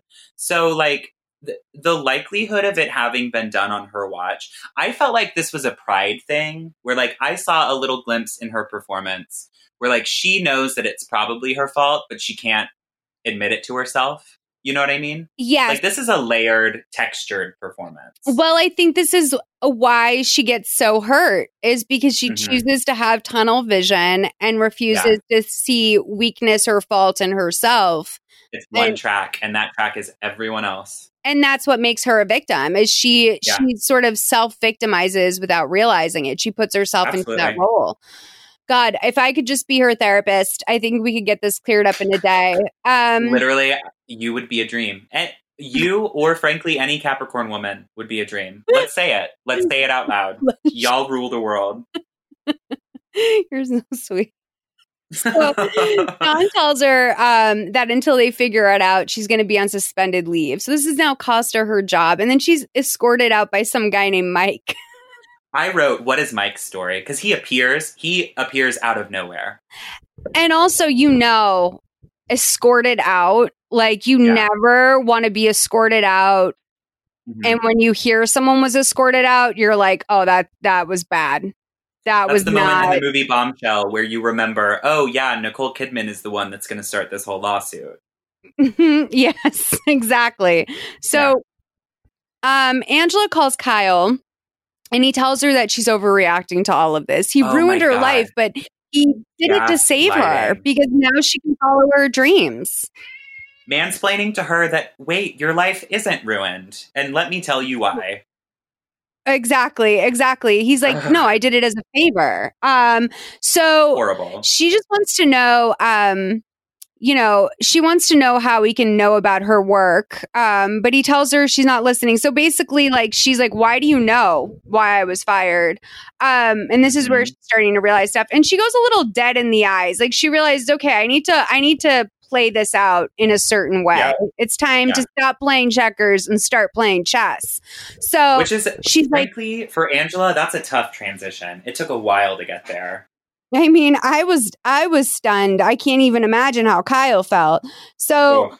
she's like, "You know what? I'm sorry." And um he's like, "You know what? No, I know how you are, uh, you know, when you get in limbo." And she's like, "Listen, I just need a little space, some time to think." And he's like, "Okay, yeah, that's my girl, always thinking." And she goes, "That's me." Um so they agree to talk tomorrow, and then at that time, she's ready to go to Lori's office and start executing. And I wrote, Lori is a hacker.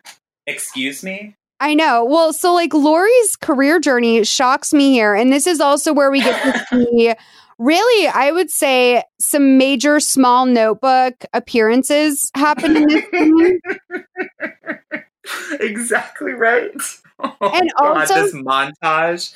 Wow. strange lateral um googling that's happening because on one Yeah. hand they're trying to figure out like you know they're trying to break in we're going to play the scene but they're trying to break into some serious serious computer stuff here they're going to Oh my God. databases And have to do so without a trace. That's the tough part. but then also w- fucking what's her face angela's sitting on the other side of the desk from lori who's like hacking the planet and she's just and she's in like the pelican brief. She's like type like just type in one letter at a time. Like, how does Google work? Yeah, exactly. She's figuring out stuff that she probably could have figured out the first week of her freshman year in this scene. So um, Literally. 10840 to 11013. You sure about this, Ange? Kyle hacked into my life. I'm gonna hack into his. Well, I'm not sure about this. Since when have you ever said no to anything? Since hacking into Apex's computer system is totally illegal. I thought you said that you could get in and out without a trace. Now you're using my past against me. Kyle is using my past against me, Lori.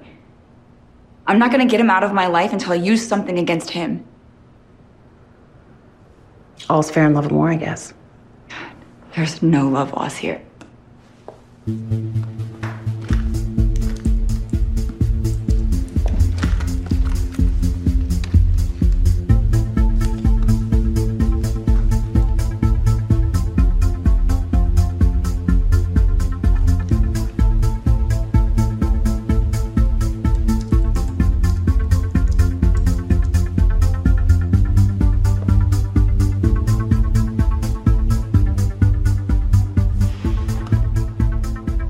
Lori, I think I found something.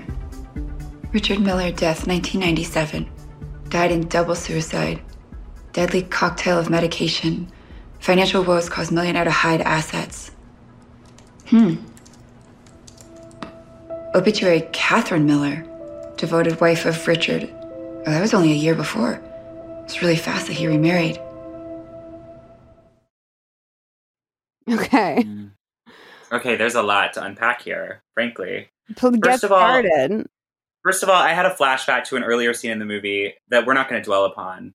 But when they were in the coffee shop before, when uh, what's his face offers to take the engagement photos, Mhm. I just remember there's one shot that is stock footage of somebody making an espresso, like operating an espresso machine. It's so Yeah. obviously stock footage. Yeah. And then that moment catapulted me back to the original coffee shop scene where she gets the coffee immediately. And I'm like, why didn't they just use the stock footage in both spots? But let's not dwell on that because now we're in the present. Yeah. I mean, well, these two of them are burn they're burning the midnight oil on this. They're working. I And like she says her I five think I hours got to Google. You go ahead. She says, yeah. She just says, I think I've got something after they've been like tooling away at this for like a while, right? And like she's Mhm. literally on just the Google search engine, like first page when you Google news about Kyle Miller. That was the search term. It took her five hours to get there. And and fucking Lori is over there like hacking into like the FBI. Like she's oh, she's getting through the real she's pulling up the police record. She's pulling up the court papers. She's pulling up the autopsy. Like she knows what's going on. She's in the police like department's actual records and changing them probably. Like she's Literally. rewriting history. Literally. I will say this was the first moment where I was like, Angela's like a shitty, selfish friend. Like, She, I wrote, "What does Angela bring to the table?" I, I was like, Lori, she's like, you never say no to anything. And I'm like, are you slut shaming her? Like, what are you saying? Like, and in such a like such an emotionally tense moment as well, so you know she really means it. It's mm. kind of fucked. Y- Ooh, that is such a good point. Is she really Mhm. means it? She's genuinely shocked because she's like, "Oh, like you go to the ends of the earth to me. Like you're actually unreasonably accommodating. Like why aren't you helping me hack my company now?" and it makes me think, well, you could have given her one stripper. Is Yeah. really where you could I'm have like, done You could have done anything at any point for Lori. It's so it's infuriating. Like Angela's the no man. Like I just really I don't need an Angela in my life. Stay away No. from me. Angela's the person that's only around because y'all were roommates freshman year and you like went through a bunch of horrible shit together. And so you're just like bonded for life. That's Angela's spot in Lori's life. So then we see Kyle is sleeping in his bed, like in that position guys do in Oh, yeah. magazines where it's like his probably fist is resting at the base of his neck and it's just like Yeah. all muscle with him leaning up against the headboard like you Mm-hmm. know i'm sure a very comfortable way a lot of men sleep Let um, me tell you, it's not comfortable. I do it then- sometimes after I have paramours and it's not comfortable. no it's all that's a that's like a bit and so Yeah. He gets a phone call and it's Angela and she says that they have a lot to talk about and she tells him to come to Lori's and that he won't regret this. So Which, like, Virgo behavior, inviting your fucking crazy stalker to your friend's apartment. right. No like, do we even Virgos think twice about that? Virgos dump people pu- in public. Yeah. I think. So he wakes up um, the model next to him and tells her that she can go now. So this girl Which I'm like, she's still here. She's still around. $80 cash tip the first night, like pretty woman who, like this Yeah, is like an literally. unacceptable rate for what's going on here. She's not even wearing diamonds. Like she is she is free from jewelry and accessories. She should get a full campaign based off of the behavior that happened She here. should be the face of Bulgari. Let's go there. I agree. Let's go there. I agree. totally. Carolina Herrera. Well, also because Kloss, we just saw- fired. Yes. Oh my god, get out. We just saw on the computer screen that he just shot a Vogue campaign. And this model is just like his live-in I don't know, sub model. Oh, I Like, feel she should so be famous. bad. If he's shot for Vogue, she had no. What was this corrupt modeling agency? He called it Literally. midnight for this girl to come over. Well, this is not. Malls, I think at this point we can admit that it wasn't an agency. Or it was an agency, but not for models, right? yeah, Like, I, think, we've come to that. And this is not at all to shame sex workers. That is a serious trade, and it takes a lot of hard work and a lot of courage. But like, she's a sex worker. You know what I mean? I well, I hope because like otherwise this is just some I mean, she seemed so overwhelmed and uncomfortable by the prospect that I would say that unfortunately it seems like the models at this agency might not know that they are sex Yeah. workers. Mm. Which is just like the scariest part. Like, Yeah. That's, that's yeah. So you guys- Unforgivable. Especially that he's then treating her like this. Like, at least make her famous. I So Just agree. to wrap it back around, make her famous. Make her a face, you know? At least like put her in paper magazine as like some sort of Yeah. Or like Love magazine. You got to go to like one Barnes and Noble to find it. a love magazine. Yes, you're right. Lo- love is known for nothing other than their advent calendar.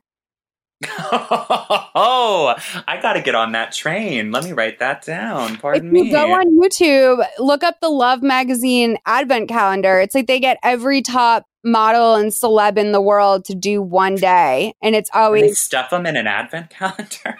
it, they're little like video advent calendars. They, I wish that they stuffed them in an advent calendar. Can you imagine Kendall Jenner inside of an advent calendar waiting to be popped open for You twenty nine get you get delivered like a three story high advent calendar. You're like something's going down. totally totally so um who who do you think would be christmas eve in a in an advent calendar of Hmm, Are we talking only models? Only supermodels? yeah like supermodels I think it would have to be somebody who is so revered, like a Cindy Crawford or like a Naomi Campbell. If they Oh, would agree okay. to it. But that's the hard part is getting them to say yes. right right right i would put like i would think that christmas eve last day of an advent calendar i think like on christmas eve eve that's when you get like a naomi campbell but then Mm. on christmas eve they're gonna bring out like the gigi where it's like she'll have fun with you at the christmas party you know what i mean Mhm. I don't know. Or Christmas Eve, the door opens up, it's all four Blackpink girlies. Come on. They just crawl out of it like a clown car. Wouldn't that be so good? Yeah, I hope I can get you that advent calendar someday.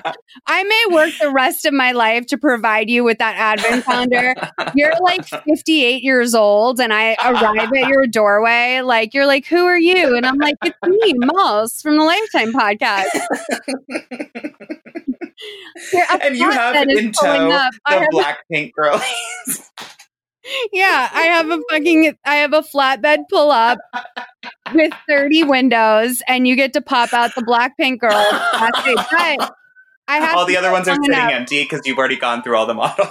Yeah, I do hope that like that unfortunately I do hope that dementia starts to set in for you slightly before that so that it will be Yeah. a surprise cuz the last thing I want to do is to work my whole life to provide you with a Malls, Malls, listen, I smoke enough pot. I smoke enough pot at this time in my life that by the time I'm 58, I'm not going to remember this conversation ever even happened. honey, uh, we might not remember it by the time this airs. I find that that, like, honestly, I've always thought about like asking like a question of the week for like people to tweet Uh-huh. after. But if I tweeted a question of the week, or if I asked a question of the week in this episode and there was two answers, like lemon and lime, like I Mhm. could literally have people tweeting lemon. Oh, I pick lime malls. Great episode. Like, what I'd be like, Like when what the episode's are posted, you you're just like, what is this about? what are you tweeting me about? Like, what do you mean lemon? Like, I love lemons, but what are I? I mean, I'm a huge produce fan, but like, what is this about?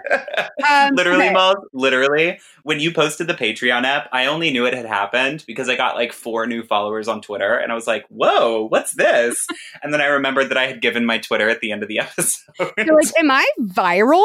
Um, Um, Did I? Am I getting canceled? Like, what's going on? You're getting canceled 100%. Dude, we're all, if by the end of this year, we're all canceled. And I don't know what to tell you. Hmm. If you haven't we are all on the chopping block. yeah, if you haven't noticed the pattern and like noticed that it's getting so small that it's going to affect all of us, I don't know what to tell you. But Mm-mm. okay, so this is going to be a large chunk. It's like four minutes, but this is going to be where Clarissa explains it all, or rather, Oh God. Angela and Michael explain it all. Everything's going to come out here 111.03 to 115.31. And enjoy your dinner. You're right. I wasn't being honest with myself about you. But I want to know that I can trust you again. Look, I know I did a lot of things that crossed the line. You broke into my house and my car and you left the dead roses. You filmed our night together without me knowing and then you sent it to Michael. Then there's Yeah, I, look, I went scorched earth. I'm sorry. All right, it's just that I would literally do anything to get you back. I don't want there to be any suspicions or secrets with us, Kyle. Okay, Okay? Yes. Tell me about your parents. Well, I, I didn't come here to talk about my past. The past is what got us here. Do you want to salvage this relationship or not? Yes, but you already know what happened to them. I know some of it. You didn't tell me that Megan was your dad's second wife. That your mom died of cancer and he married Megan really soon after that. That had to be kind of weird. I was 12. Right, I don't really remember. She was just a trophy wife. That's all.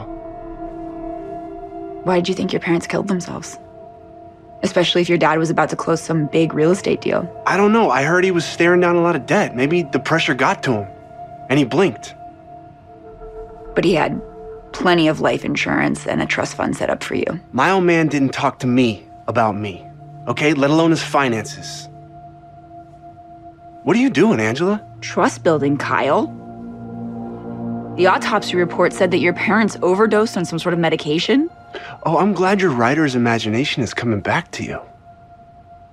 But I wasn't a suspect, I was a victim. But you found the bodies. You're gonna spill it?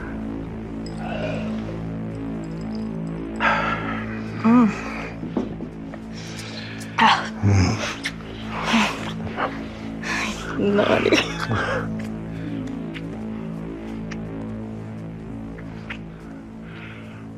Oh my god. Stop, Richard. What? No. No, wait. Wait. Stop! What are you doing? Please, Kyle. Shut up. Did you finish your drinks? Yeah. I found the bodies. But I was a victim, not a suspect. Let's talk about your guardian. I Googled him too. And he was declared a missing person right around the same time that it was found out that he was stealing from your trust fund, which is right when you left for college. Yeah, well, that's what happens to people who don't want to face their past. I'm your past, Kyle. But you're not going anywhere. You stole Ava's money, didn't you? Why would I do that? I've got money.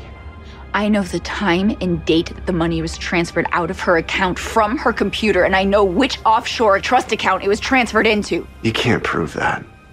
Yes, you can. Well, I mean, I can. Or did you forget what I did in college? Why are you doing all this, Ange? Huh? Why the hell are you doing this? I did this for you! So that I can be free of you. You can't do this to me again. Don't even think about it. Don't. Uh huh. Okay.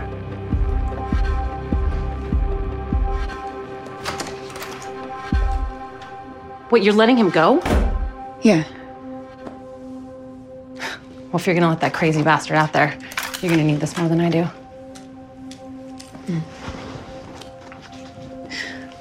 Once the DA's office hears this, maybe his past will finally catch up with him. I wasn't being honest with myself about you. But I need to know that I can trust you again. I'm sorry. I'm just Girl. trying to find a fucking lifetime movie out there that does not involve someone being secretly recorded at the end. Okay, but also, literally, he did not say anything incriminating. There is nothing useful on that tape. He really didn't. She's coming at him with a bunch of, you know, potential Google results. The Yeah, she's she's slinging her. Okay, I realize that she's right, but she is slinging unfounded, unproven theories into a tape recorder, and he's just saying, "What are you talking about?" And she's like, "We got to get this to the cops." Well, because the flashback that we saw, unfortunately, was not Uh, recorded. Horrid. if she But also- this movie in, maybe, but In the opening, weren't there gunshots there were. at the beginning So- of the movie? But we find out that they died of like a drug overdose. Like he poisoned them. Yeah, I'm unclear on what happened because it look. I mean, the little boy, little boy Michael, did have a gun in that scene. Little boy Michael, who, by the way, spoiler alert, we're gonna see again for some reason. It was so weird, and I still don't understand what that was um, because it's not enough time for what you would think it, it is, right? No, absolutely not. But yeah, so Michael, you know, didn't do anything. I love Lori comes out with this gun. It's not just like a pistol, it's a fucking Glock. It is Like it is huge. it's huge. And But it's like if Listen. Lori's gonna have a gun, she's gonna have a gun that she pulls it out, everybody in the room can see it, right? Like it it's she pulls it out as like a, a flex. Yeah, no, I'm out here saying to my friend, like, I'd get a pistol if it was like cute. Like, I want to Yeah, like myself. like a little Dolly Parton nine to five gun or whatever. One hundred percent. But like this is okay. So then she gives her friend the Glock, and like you would think, because the way Angie just sort of like waves her hand at it, like no, I want nothing to do with that, which is what I would Mhm. do.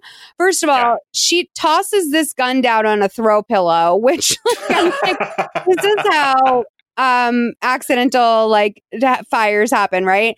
But then and don't like most gun deaths, aren't they attributed to like accidental firings? Yes, but then like also you cannot you can't pass off a gun like it's a fucking thing of mace. Like you can't just be like, Ugh, or like it's she slop. tosses it like it's a, like it's an issue of Vogue, like it's a magazine. Like here, borrow this book. Right, exactly. And you can't like the way she does it, it's like, sweetie, this is not how guns work. Like, and certainly No. you know that because that's a firearm I I'm sure Lori of all people has licensed.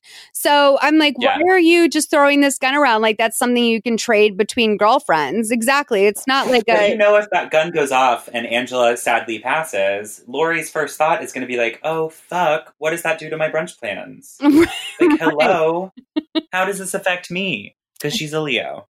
So Michael gets home and Angela's waiting for him, and he seems so heartbroken when he walks in the kitchen. And she Oh. says that he didn't ask for the ring or the house keys back. So And he's like, "I don't want to talk to you again." He doesn't actually say that, but that's you see it in his eyes. Uh, yeah, well, he's so hurt. And like, guys Mhm. cannot handle getting cheated on, which, by the way, No. no one should be able to get handled being cheated on, but like, No. that's not something that one should acclimate to. But like, I feel No, like men not. in general are straight men are terrible at being cheated on. So Mhm. it ruins a part of their brain. So it's all like this biological bullshit, like rat race, where they're just trying to like find the most suitable mate and shit. Totally. So, um, interesting that when she was like, "You didn't ask for the keys back," I was like, "Girl, that's not your house. Like, are you doing as well as I thought you were?" Yeah, excuse, like y'all aren't both on that deed. Like, what's up? Mhm. So then, um, she was like, "You know, I have the tape. Unless you were just agreeing to help me with the DA." And he basically is like, "Look, all right, I want to start over, I, I, Mm-hmm. but I'm just not sure how." She's like, "Well, we could go to a karaoke bar." And he goes, "We don't have to take it that far back, you know." Um, Besides, I have a motion that I need to argue, so I need to save my golden voice. Cute. Okay. Like he's, He's so hurt, but cute. cute. They're cute. He's so cute, and you know what? Best of all, he's forgiving because you can tell he's doing the work. He's like putting in the work because he cares. So then Michael's working alone. Speaking of putting in the work, he's putting in the work on that Nobody laptop. locks a goddamn door in this movie. Not a goddamn door is locked. Kyle pops up behind him with a baseball bat and Hello. beats him. Um, I'm always surprised at like the resilience of the human body in these movies. Like someone just took Mhm. a baseball bat to his head and somehow this man is then later tied to a chair. And Kyle's showing him all of the love letters that Angie gave to him in college. And he's like, like, a Bond villain, like standing over his shark pool and explaining his entire plan. Right. He's like, Have you ever even read any of her writing that wasn't a grocery list or some X's and O's scribbled on a greeting card? And eventually he's Not like, proud of that writing. hmm Right. She gave that course up he when she was hasn't. 22. she wasn't like, God, Michael, you got to see these love letters my You gotta college see, I was boyfriend. published in the student union paper. Like, check this out. It's not impressive. Of course, Like- she's hiding it from him. I would hope that if I had a really supportive partner and we were super confident in our relationship and I found an old love letter, like I could show Ooh. it to him and be like, I am so humiliated and we could Let's have a good together. Yeah. yeah, like let's have a good laugh about how s- pathetic I was. Um, Dream. It's a dream coming true So my eyes. Thank you for that. you see, Michael, that's the best part of first loves. You get to see the real version of them before life comes and snuffs out the spark. Ew. so then he reads them the letter and it says, Oh, I think, yeah. So he reads, he has Michael read him a letter that says, like, when I think about us, I start thinking in these narrow tunnels and start blocking everything because that's how strong the feeling is. Um, and he goes, Words from the heart, not about you. So then she comes home with the takeout that's like supposed to be there, like, we're getting back together takeout. And but doesn't she drop it? drops it because she hears a scuffle in the house. And I went back and forth thinking about like, oh, like that sucks. Like they're not even going to be able to eat like their Chinese food at, after the Literally. cops come because like, you know, you can't leave chicken outside in the hot California evening. Yeah, like and like if you just bring it inside, it's not going to go bad by the time the police come and go. You know what I mean? Like, but maybe it was so good, like the fragrance would like let Kyle know that she was there. when he was like, Mm. "Oh, I know when I smell a Katsuya spicy tuna." okay, Yeah. that's Yep. someone's home with some makeup food. So Oof.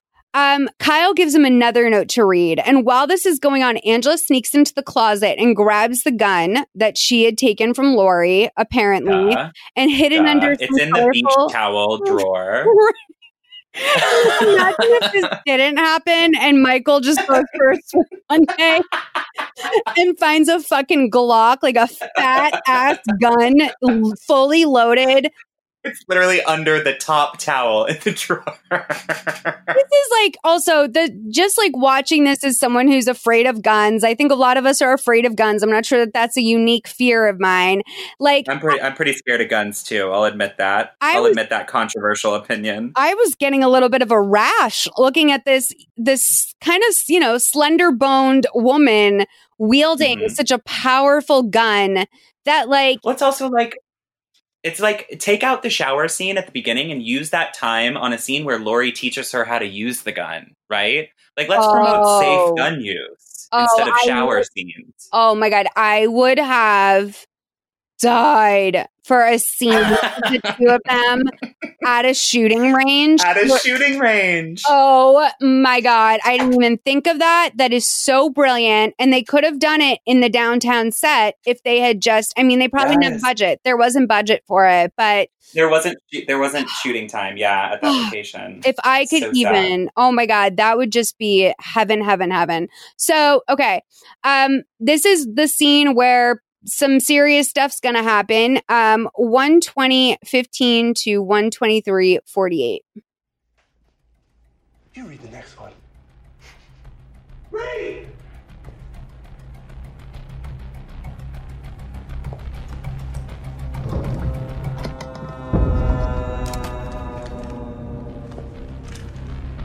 I always wanted to be with you. And then when you were apart, I. I hate feeling this way so much. Long range plans. Stop. Right there. You hear what you just said? Long range plans, Mikey boy. Consider yourself completely X'd out of those. I'm not gonna get away with this. I won't. We'll see. I always do. Keep reading. Go on. You're a beautiful person to come home to. I can see myself being so amazingly happy. I'm uh, and content if we both have our jobs or school or whatever. Ever in the end of the day, it will all be over and and you will be there, and it would be like having everything.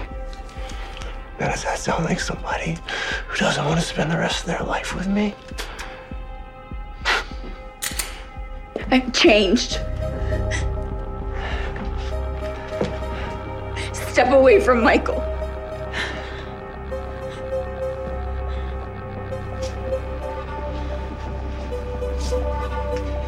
You've changed?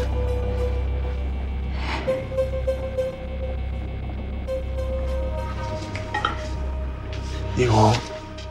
Stop it, Kyle. No! What we had, it's still real, Angela. I'm not gonna spend the rest of my life wondering what if! If I can't have you, neither can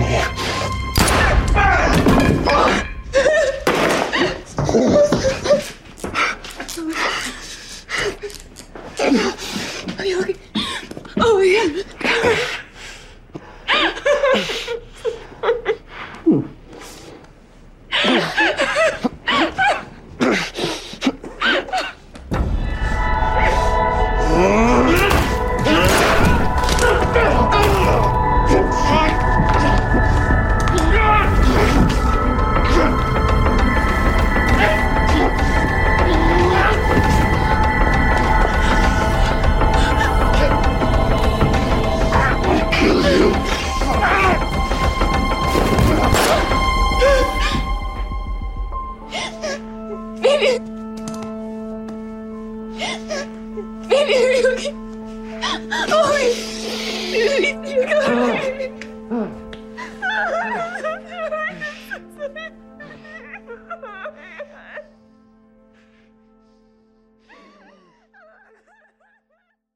yeah. great. God. Okay, this letter. Michael, Michael is given an impossible task. I have another theory about this goddamn movie. So Mhm. Michael is expected to sell to us first that this love letter is legitimate and memorable, Uh-huh. which it's not. and second that he's having to read the words of his wife to be that she wrote about this crazed stalker in college, right? Yes. it's it's an unbelievable thing to ask of an actor, which makes me think legitimately that the director of this movie only worked with the actresses, with the female actors, because all of the men are sort of just flailing around, right? Yeah. Like Michael shows up and Don shows up, but like Tilky has not met the director, has not seen the director. They have not been on set together. I'm convinced of that. Yeah, I mean the main thing Michael had going for him is that like he also seems like visually impaired now because of whatever happened due to the accident. Yeah. Oh He's like really God. straining to read it. And I'm Mhm. like, "Oh my god, give him his readers." Like he Well, literally he's concussed, man. He's probably Yeah. seeing stars. And also, I'm probably like, he's probably nearsighted, terribly nearsighted based off of what I'm seeing. Like, if that was me, I'd be like, you have to hold it like really close to my face, dude. Like, I can barely see Mhm. that. I write in type And it's so dimly lit, right? Nobody Yeah. can read those words. by candlelight, by the way. This man, like, literally is like holding this hostage by candlelight. But, like, It's kind of gay. It's kind of romantic. well, there's, yeah, there's, well, there's a couple kind of gay things in this. But, like, Yeah. I will say that this note to me, it probably was so insignificant to her. She probably like was like end of the semester, like her meal plan was running out, so she was out with like a cup of clam chowder and was like, I don't know, I kind of feel like tapped out on the reading for this test. Like I think I'll just write Michael like a little note, and like she banged this thing out without much thought. And And I'm surprised she didn't write it on like a tiny memo pad, like something way too small to be writing on. I mean, it's literally shocking the size of the paper that he shows, just in that it's close to a normal size of paper. And I don't think we've seen any, I think they were in a paper shortage when they made this Literally, movie. compared to all of the other paper in this movie, it is gargantuan. It's gigantic. So, yeah, I mean, then we see when they're tussling, the two of them are tussling, there was no choreography for the fighting. So it literally just looked like if there was like a modern dance, like, and they had to show that the two characters were making love, like, they would literally just have them Yeah. like be like having this, you know, secret gay moment. And like, this is the part of the dance where they just take turns, like climbing on top of each other. Like, it's so, like, I don't it's know all about the, it's all about the push and pull of love making, right? I- it's a very lyrical piece. It's 100% a lyrical piece. And I'm looking at this going like, did the two of them meet in dance class originally? Or are they just like reverting to some sort of like thing that they learned when they were in college? And it was like, okay, this semester, like you have to take a modern Mm-hmm. dance class. And like, or did they choreograph this on their own Well, because the director wasn't paying any attention? There was no fight captain anywhere near here. There was nobody on the payroll from a union regulating this work. That's totally true. But also, we know for a fact that Tilky Jones has a history of dance. Oh, okay. So you think Tilky choreographed this? I think he did because he was in Take Five, the boy band. So he like was that what was up with you sending me that that take five Yeah. thing? Okay. the guy I'm- in the back on the right was Tilky Jones at like oh. sixteen, probably.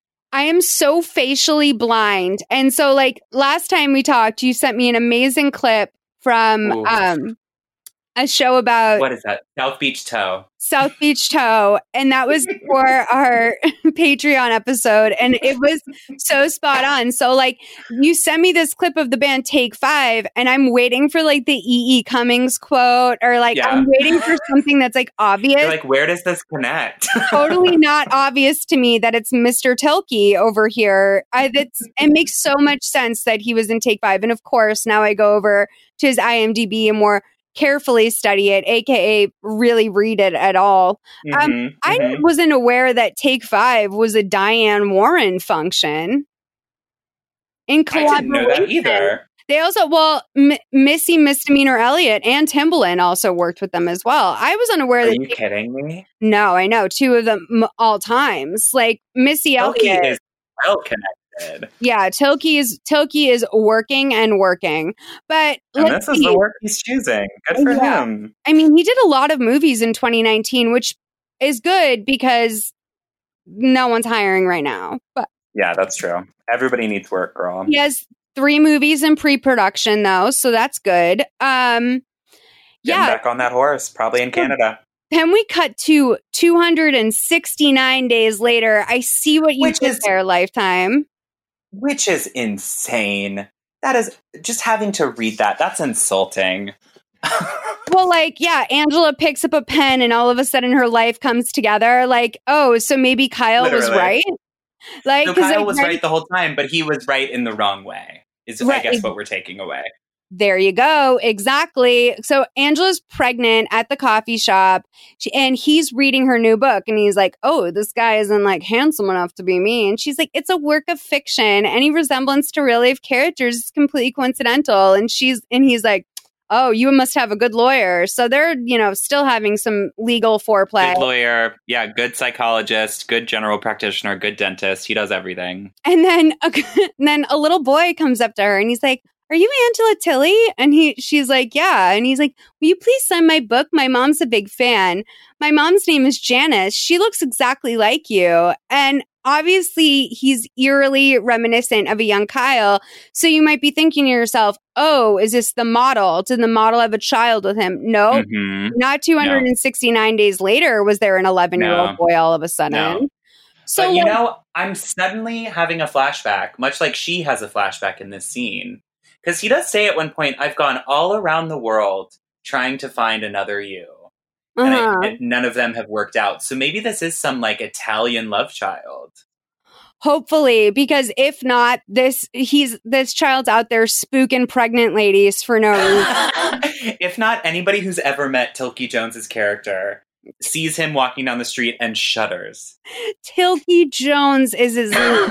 his parents went with Tilky Jones, and then he was. They were like, you know what? He had an acting agent. They were like, now's the time to change your name if you want. He's like, no, I'll I'll stick No. with Tilky.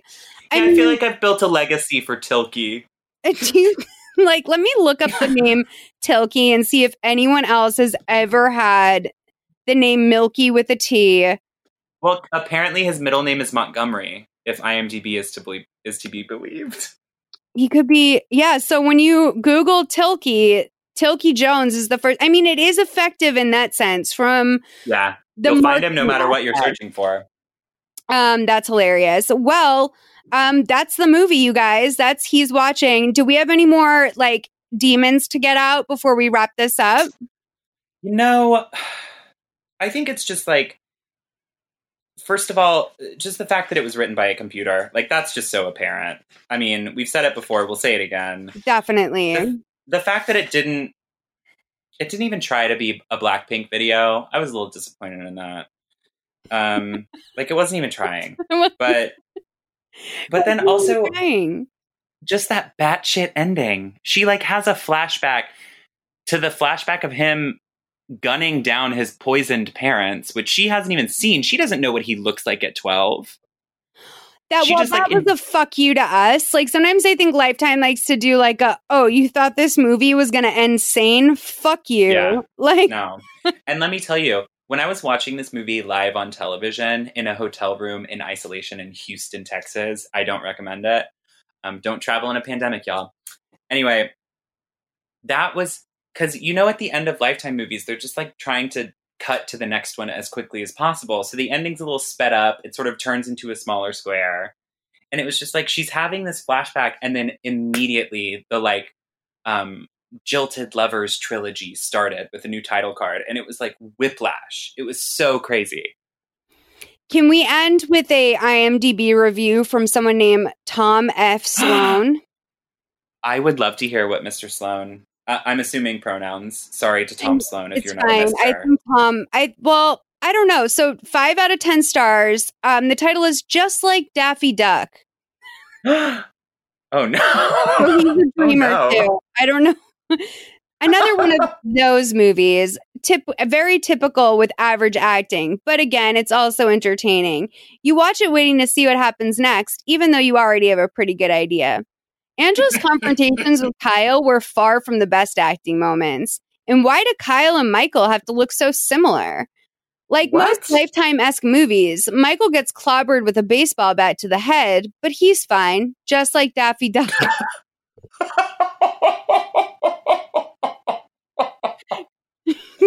Kyle Oh, gets shot and he's down, but he gets up again, raring to go, just like Daffy Duck.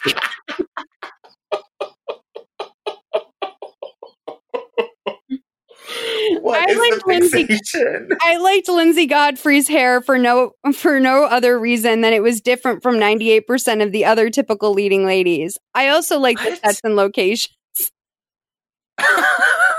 just like Daffy Duck. Also like Daffy Duck. But then there's someone who gave it a fucking 10 out of 10. And I feel like if I Oh. don't know what 10 out of 10 is, it's just a woman has an affair with her ex boyfriend. The boyfriend finds out and dumps her. The woman shoots her ex boyfriend in self defense. That's your 10 out of 10? That's the whole review. just That's like the whole Daffy. Duck. We'll never top just like Daffy Duck. honestly, it's kind of that's honestly how I feel this podcast treats movies.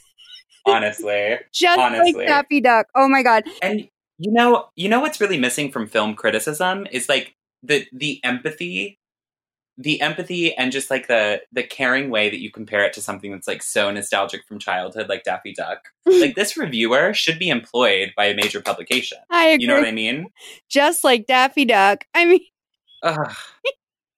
I can't. I can't.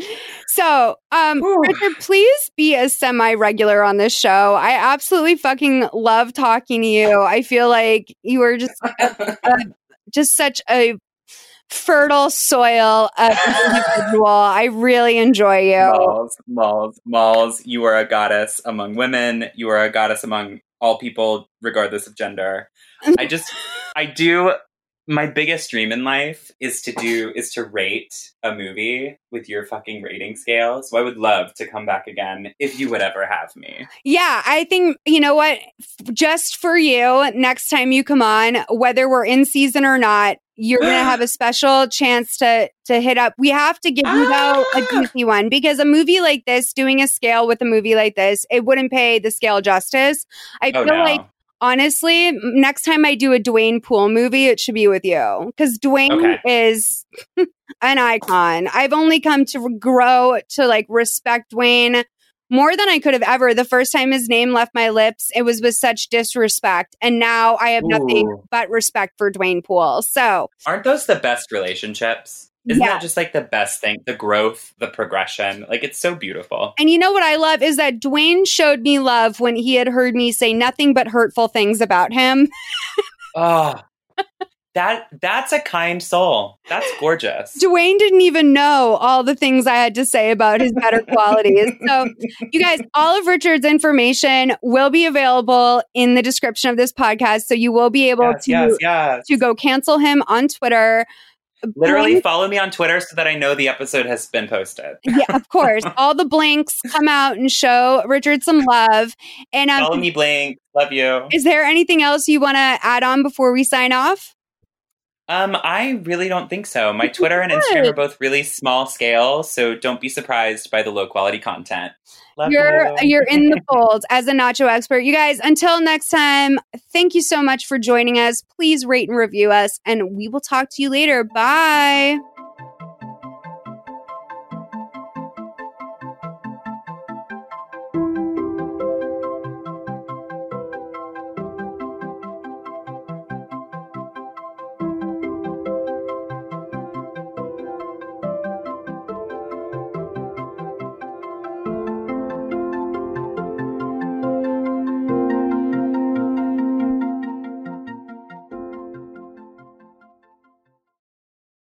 Hey there, this is Justin Bartha. I made a funny new podcast, King of the Egg Cream. It has the greatest cast in the history of podcasts with actors like Lewis Black. I'm torn by my feelings for two women. Bobby Cannavale. You can eat it, or if someone hits you, you can put it on your cut. Melanie Lynskey, I wonder what these marvelous things are that look just like boiled chicken feet. Jason Ritter, I can break things and pick locks and kill people. Michael Stuhlbarg, The whole point is to inspire people that they should make themselves better. Ari Graynor, No, don't whet its appetite. What are you, an idiot? me, Justin Bartha, That's not just any egg cream, that's a Lemke's special. and all narrated by the hilarious Richard Kind. This is the story of Harry Dalowitz and how he rose from nothing to become New York's King of the Egg Cream. So if you like funny true stories, come listen to King of the Egg Cream, available wherever you get your podcasts.